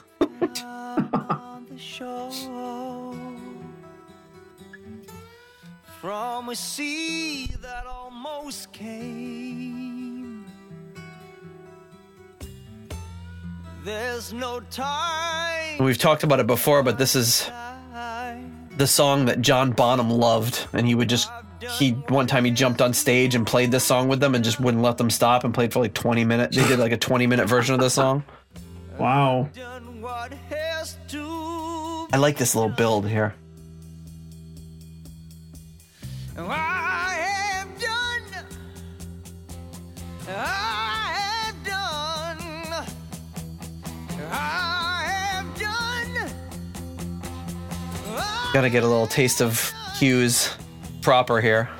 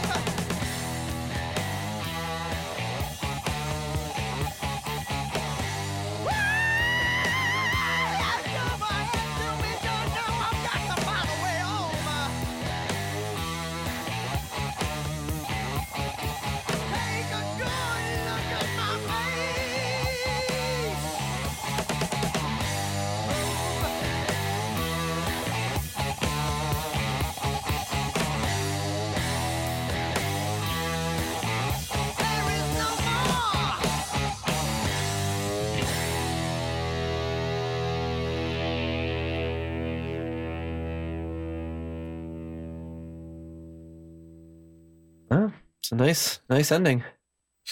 I feel like the the ending could have could have gone more epic, um, but I like the fact that they knew when to stop uh, rather than doing that false ending thing that they did earlier in one of their other songs. Yep. Um, but yeah, no, it's that's like it was such a good riff. Like I said, I love when love when a when a when a riff uh, somebody writes a riff like that where they just do that. They just they they bend that low note and then just like hit that open string. It's awesome. I always oh, yeah. whenever I think of this song in my my head, I always think of the Anthrax song Medusa. Yeah, she's looking at you with her eyes. Like, I'm always like such a such a funny for some reason that um That that line always used to amuse me. I think it's a line that Paul, our friend Paul, always used to call out. She's staring at you with her eyes. It's like that, you know, you could probably yeah. edit this down. You, it's a little redundant. yeah. Staring at you with what? With her eyes. Um, no, with her big toe. um, well, yeah, I, I, I, I like that song. And I almost, to what you're saying with the epic ending, I could almost see like, Seafull could have been a maybe a better album closer than Medusa. Maybe start off the second side with Medusa and mm. end it with Seafull, um, just because of the epic nature of that song. This is still though like um, it's it, the song does have like this this epic quality to it, the feeling, and it's it's funny that it's like Glenn Hughes that wrote both of them, or maybe yeah. it's not so much. I mean, it's like obviously it's his songwriting, and it's got that. that vibe to it. So it makes sense that they both have that, that it gives us that same sense, you know? Mm-hmm. Um, but yeah, I think for, for an album closer, like they, they could have gone a different way. Like they could have just, uh, dun, when it slowed down, they could have dun, dun, dun, dun, dun, dun, dun, you know, kept going like that and been like, dun, brr, you know, and then like done the strumming, brr, you know, and then the, Yeah, you know, yeah. Well, it's it's kind of like when they and, recorded it, they didn't know it was going to be the yeah. album closer, you know? Like, they just got to the end, they're like, oh, we're going to put that song last, and oh, maybe we would have done it differently had we known that. Oh, wait, we, and they could have gone to... Yeah, maybe they thought, what's the song that the end? Was it Touch My Life? Or what's yeah. the one that ended with the ba, ba, ba, ba, yeah. ba, ba, ba? It's almost like they thought that was going to be the album closer. Because yeah, it's very possible that they don't know. You you might not know the sequencing until it's too late, and yeah, you're on but a time I mean, frame. You know, not not to take anything away from the song. I mean, oh no, of course great. That's how like there were some songs like this that you know kind of escalate to that in a live setting on stage. Which sure, who knows? Maybe they. they and if John Bonham's like around, I'm sure it'd have a very epic ending. I don't know what Dave Holland was doing that, like and based on how what he's arrested for. I could imagine, but.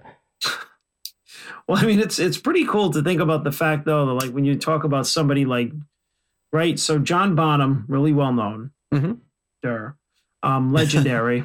Yep. And, oh, yeah. he, and he loves this song by this band that's like not not very well known. I mean, in the in the grand scheme of things, you know, that's like it's either Led Zeppelin, Trapeze, you don't know, but it's it's Trapeze doesn't get quite as much credit as Led Zeppelin, right?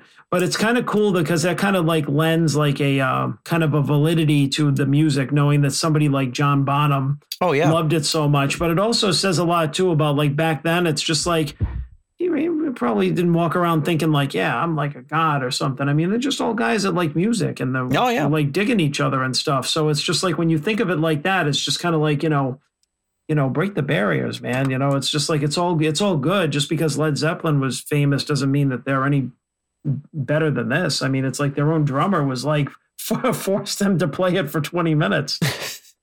Well, right? And back in nineteen seventy, granted, Zeppelin had been around for a few years, but who would have known at that point? Maybe they could, Trapeze could have been the bigger band than Led Zeppelin. They didn't really know. Like, granted, that time Led Zeppelin, of course, was the bigger band, but uh, but yeah, you don't re- at, being in the moment. I'm sure you had just no idea. I mean, I guess you can a little bit listening to, I mean, if you really think about it, like you think about the musicianship and the songs and everything, like on this, this album, nineteen seventy, Deep Purple in seventy, Led Zeppelin, like you can hear the different like levels of musicianship and where yeah. they were. And obviously like these guys were really young. I mean, like Mel Galley was like, I think early twenties, Dave Holland was, probably, I'm guessing the same thing. So you basically, you have like a band of like, you know, like young guys, like, just starting out, and they put out a like great album, but oh, definitely abso- not absolutely not seasoned yet. But that's probably why it's so good, like you so have, raw. Like you hear a lot of the stories too of uh, what was it? Glenn Hughes was offered a E L O, right? E L O at the same time he was offered Deep Purple, and he like mm-hmm. agonized over like which one do I join? And it kind of sounds like.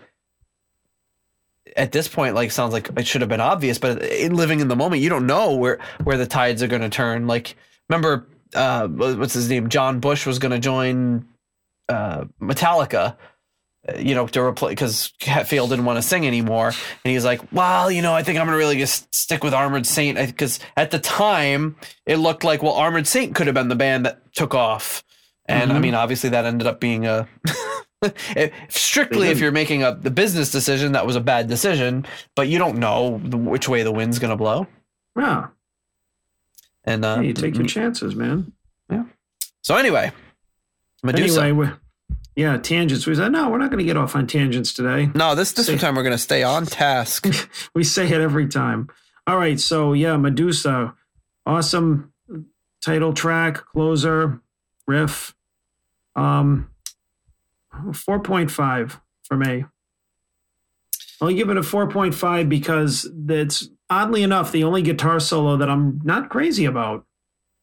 Yeah. It's it's it's good, but it's kind of like nondescript. Like the song is great, and then the solo just, just kind of like... Um, it just ends like abruptly. And it's kind of fun. Well, it's forgettable. You know what I mean? Like the other solos I can sing along to, or I can like, you know, I know their melodies or whatever. And this one just doesn't really have it that much. So I'm going to give it a four.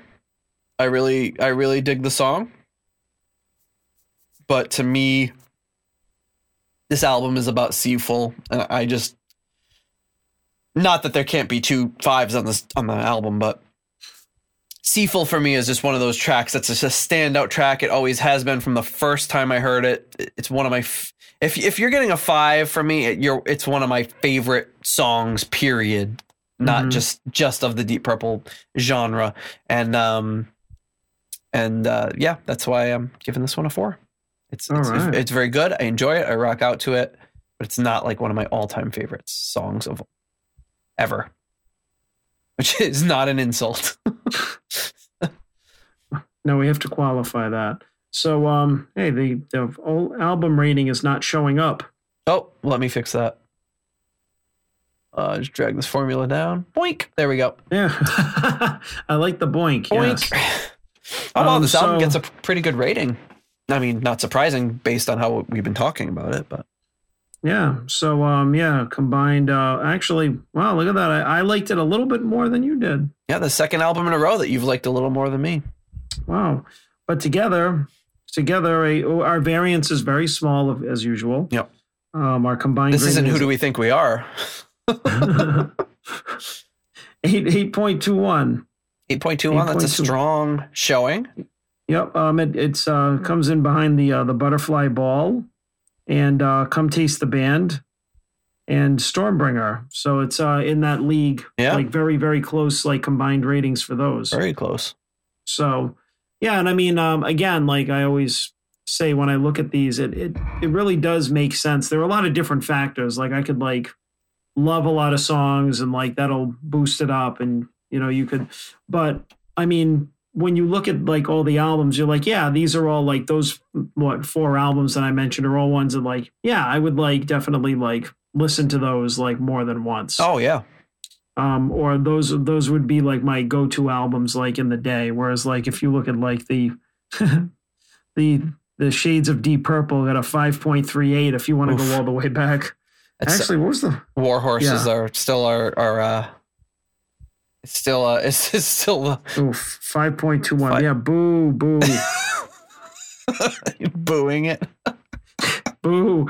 There was, we had, we had a, uh, we had a comment earlier on Facebook.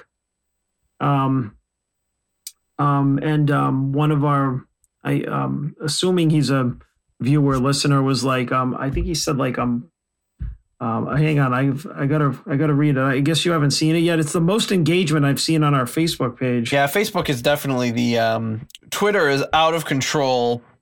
Yeah, Instagram. We get some stuff on Instagram and Facebook's kind of we get we I get some pretty good stuff on Facebook, but it's uh, usually few and far between. I'm okay, looking- so it's on the Whitesnake, the Whitesnake uh, post. He's like um, um, Rich I- Sh- Shilar. Oh yeah, he's he's um. He's he's commented before. Yeah. Uh, slogging my way through War Horse episode. Oh. Good reminder why I bought it, listened to it, and tucked it away till a flood destroyed it. No need to replace. A flood destroyed it. No, you say no need to replace. So, so my comment was, War Horse is terrible, and I still blame it for crashing my laptop. And then he replied back, yeah, you should hear their cover of Place in Line. Oh, man, that'd be rough. Uh, so, uh, Rich, sorry if I mispronounced your last name, but I thought that was uh, that's good. The, I just the best interaction I've had all day. I just love that the thought that like, oh no, my War Horse album was swept away in a flood. Oh well, it's it's floating around out there with the score to the concerto. Oh man, yeah, uh, yeah, War Horse. But um, yeah, like like I said, I'm, I'm uh, interested in getting into some later Nick Simper stuff because we've heard some pretty good Nick Simper stuff. That just yeah, Fandango was pretty good. Fandango was really good, yeah. Mm-hmm. I mean, it's no Joe Lynn Turner Fandango, but no. They're actually, actually Joe Lynn Turner. Uh, Jörg actually sent me uh, today a, a clip of a, a live Joe Lynn Turner Fandango. Um, it's really good. Yeah, nice. Yeah, really rocking. It's fun. It's fun seeing him on the guitar too. You know, he's rocking out on the guitar, and man, like with with different production when he's not falling into that A O R production realm. I can really, I love his voice. He's a great singer. That's indisputable. But when he's singing something a little bit more on the raw side and less produced, I really dig it. So interested to get into some of his stuff later too. Nice. So not a heck of a lot to go over with this album. Like I said, there's, God, very little information out there about it. I've searched. I even, Jörg Planer even came up kind of empty. And he wrote, he's like, oh. he's like, may I remind you, I only collect Coverdale stuff. it's, it's like, that's funny. You seem to have a no, lot of other stuff. No Coverdale adjacent, huh? Yeah, I mean, he does. I, of course, he he he sends me all sorts of stuff, uh, including the Joe Lynn Turner Folgers commercials. So he definitely collects other stuff, but he only, and a funny thing he mentioned is, I guess the way he gets all of these articles, which is, I hope I'm not giving away his secrets, but he says he finds people that are selling by weight these magazine articles already cut up. So like he'll, he'll, he'll somebody will be like, oh, I'm selling a kilogram of like cut up articles about rock bands, and he'll buy them and go through them and find the Deep Purple or Coverdale or whatever related stuff. So it's like, mm, inter- it's like, I never knew there was a market out there for just selling like, uh, metal magazine stuff by the pound. It's kind of interesting. Wow. Um. All right. What was I? I could make a small fortune with all the shit that I saved from when I was a teenager. Yeah, I know, right? There was big, like big plastic bins at my parents' house, just full of like Metal Edge and. Oh yeah, and, you still have them? Oh yeah, my my parents want me to like throw them out, and I'm like, no. I'm my mom's like, are you? Uh, do you think you're really gonna read these again? And I'm like, maybe. It's kind of, yeah, it's the same like dynamic I have with my parents. They're like, we're like, we're gonna throw this stuff out. No, no, like, okay, we're gonna bring it to you. No, no, just leave it there. No, I want it to be at your house and know it's safe. Yeah, no, I exactly. I haven't lived with you in you know twenty something years. I don't, I don't, I don't want it, but I, I don't want it to be thrown away. Exactly. Um, so I was able to do some digging on my own without the help of Jörg Planer. Man, mm-hmm. That stinks. I need Jörg Planer's help. But I did find two little kind of brief mentions of this album. One was in uh, American Radio History, the May ninth, nineteen seventy edition. If you zoom in here, if I zoom in here, we got this little um, review on Trapeze. And it says, produced by the Moody Blues' John Lodge for the group's new Threshold label, the five-man Trapeze act comes off as a rib and... Oh, I'm sorry. This is the Trapeze album. Um, personality of their own. Whoops. John Jones and... Oops. Okay, never mind. See? Oh, John this, Lodge produced the first album. There oh, you no. go. Um, this one is... Edit, for, edit, the, edit that out. Edit, edit that, that out. That never out. happened. Okay, so I guess I only have this one thing. This is extra uh, reason why I need Jörg. Um, it was going to be like five. There's ain't five people on that album. Exactly.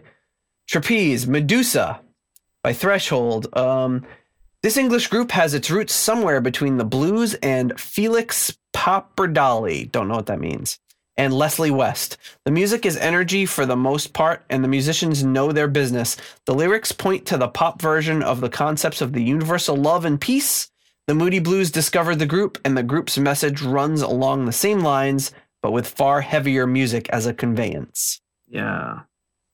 Nice short little blurb, but accurate. Very cool. So Yeah. If anybody else has any reviews of the Trapeze Medusa album, please send them our way. Love to throw them in the archive here. That's some interesting stuff. Heck yeah. And then, uh, like I said, the band toured the U S A supporting the Moody Blues, including two shows at T- Carnegie Hall.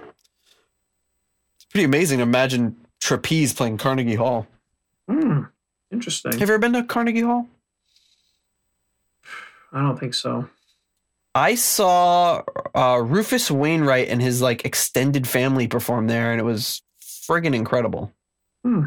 Including, it was actually, it was a Christmas. They this family had this Christmas album, and they did this like Christmas show with all this kind of out there Christmas stuff, some kind of really cool stuff. And um, Lou Reed was like there, and Jimmy Fallon came on stage at one point. It was like a really weird concert, but at one point, Rufus Wainwright sang "Oh Holy Night" a cappella with no amplification in Carnegie Hall. It was one of the most incredible musical experiences I've ever seen. To just, because you, you know Rufus Wainwright, right? Yeah. His voice is just unbelievable. And to just, wow. The power of his voice is unlike almost anything I've ever seen. And to just imagine just singing Carnegie Hall, no microphone. And it, you could hear a pin drop in the audience, and it was it was not like we were straining to hear them. Just incredible, incredible That's stuff. That's wild. That's some wild stuff. Yeah, I'll never forget it. Um, okay. So what else we got? We got the history, a few little history tidbits for this week before we before we br- break off until the next time. Uh, in history, funny how these things always kind of happen sort of semi-coincidentally, but on in February of nineteen seventy-six, the album Rainbow Rising was released, or, or began recording, I'm sorry, began to be recorded in February of nineteen seventy-six, which we just covered in our last episode, if you want to hear it. And in that same month, yours truly came into the world. Oh! baby, baby boy Mottola was born. Yep, not old enough to hear Rainbow Rising That's yet. That's right. February tenth, I, February tenth, if memory serves. Wow. Wow, you're good. I've got a good memory for birthdays for some reason. No, no, all of our listeners know my birthday. Well, you gave away most of it. I didn't I didn't think you'd give away the, the month and the year, but want to keep the day secret. Yeah, just in case. And then uh, January twenty-eighth of nineteen eighty-six, Black Sabbath, sort of, featuring Tony Iommi, releases Seventh Star. Sort of. So again, kind of coincidental. This is, uh, so this is, it's not really Black Sabbath. It was really supposed to be a Tony Iommi solo project, but the record label was like, no, we'll sell a lot more if we call it Black Sabbath. And this is uh, when Glenn Hughes was the singer of Black Sabbath. So ties into today's episode. I love just this. It's gotta be, this is one of the most horrible album covers.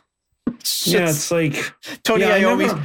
To, it should have been called Tony Iommi, outstanding in his field. You know, just like Tony Iommi, depressed. Tony Iommi, um, plenty of fringe. Like fringed and confused. Fringe. You know, he just a p- pensive. You know, he was very pensive. Yeah, but it's also it's like it's it was a, it's also like they had the flash on, like. It's it's being taken like late at night or like at dusk, but they have the flash on him, but it looks like a like a cheap flash, not like a well managed flash. Um, yeah. But anyway, we'll be getting to this album one one day or sooner or later, I guess. And then on uh, sad news, actually, I'm sure you remember this, but February first, two thousand three, the space shuttle Columbia disintegrates on re-entry. I don't know if you remember. Do you, did you see that on T V when it happened? No, I saw the Challenger in eighty-six. Oh, God, yeah. I watched that live. My my teacher called us all into the room because she was super excited because the first teacher was going to go into space. And we watched it live. Oh, she'd been talking yeah. about it for months.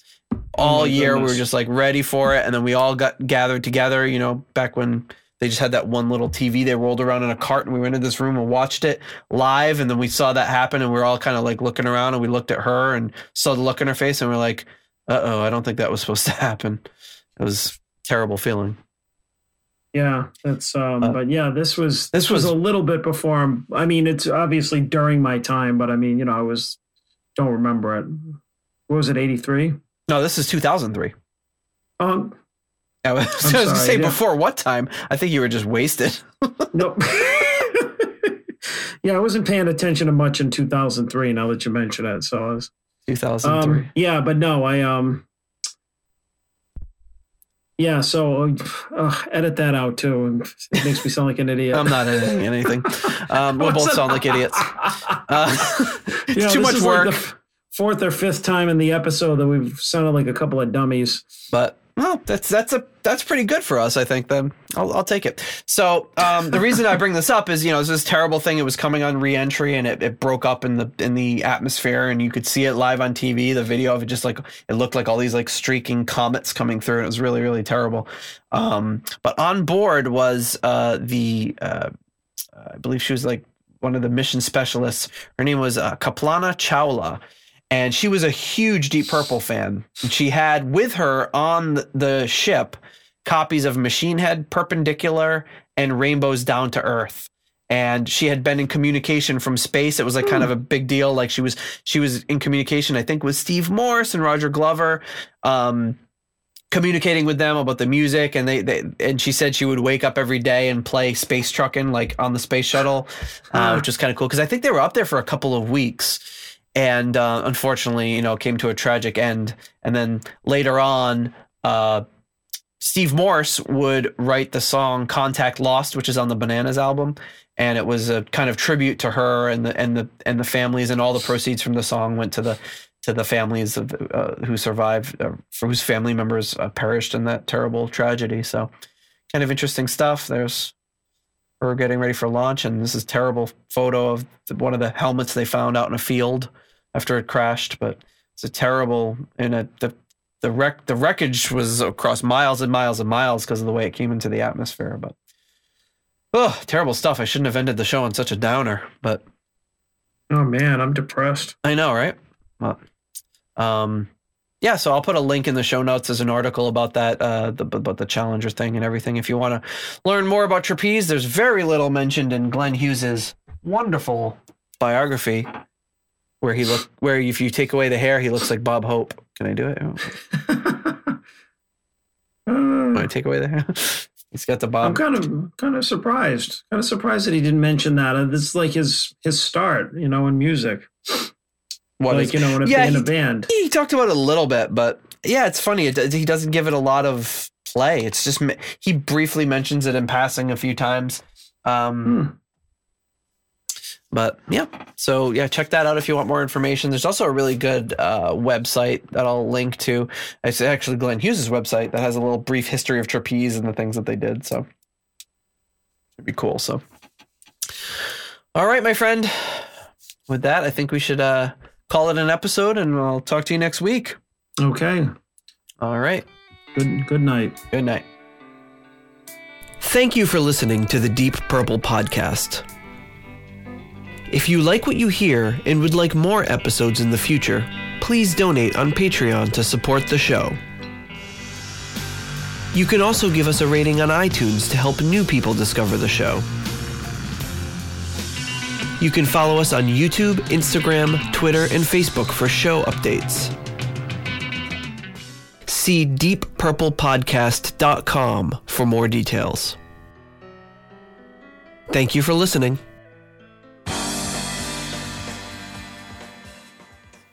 What would you talk to a seventeen-year-old about? Stickers? I don't know. What is seventeen? Stickers? What do you talk to seventeen-year-olds about?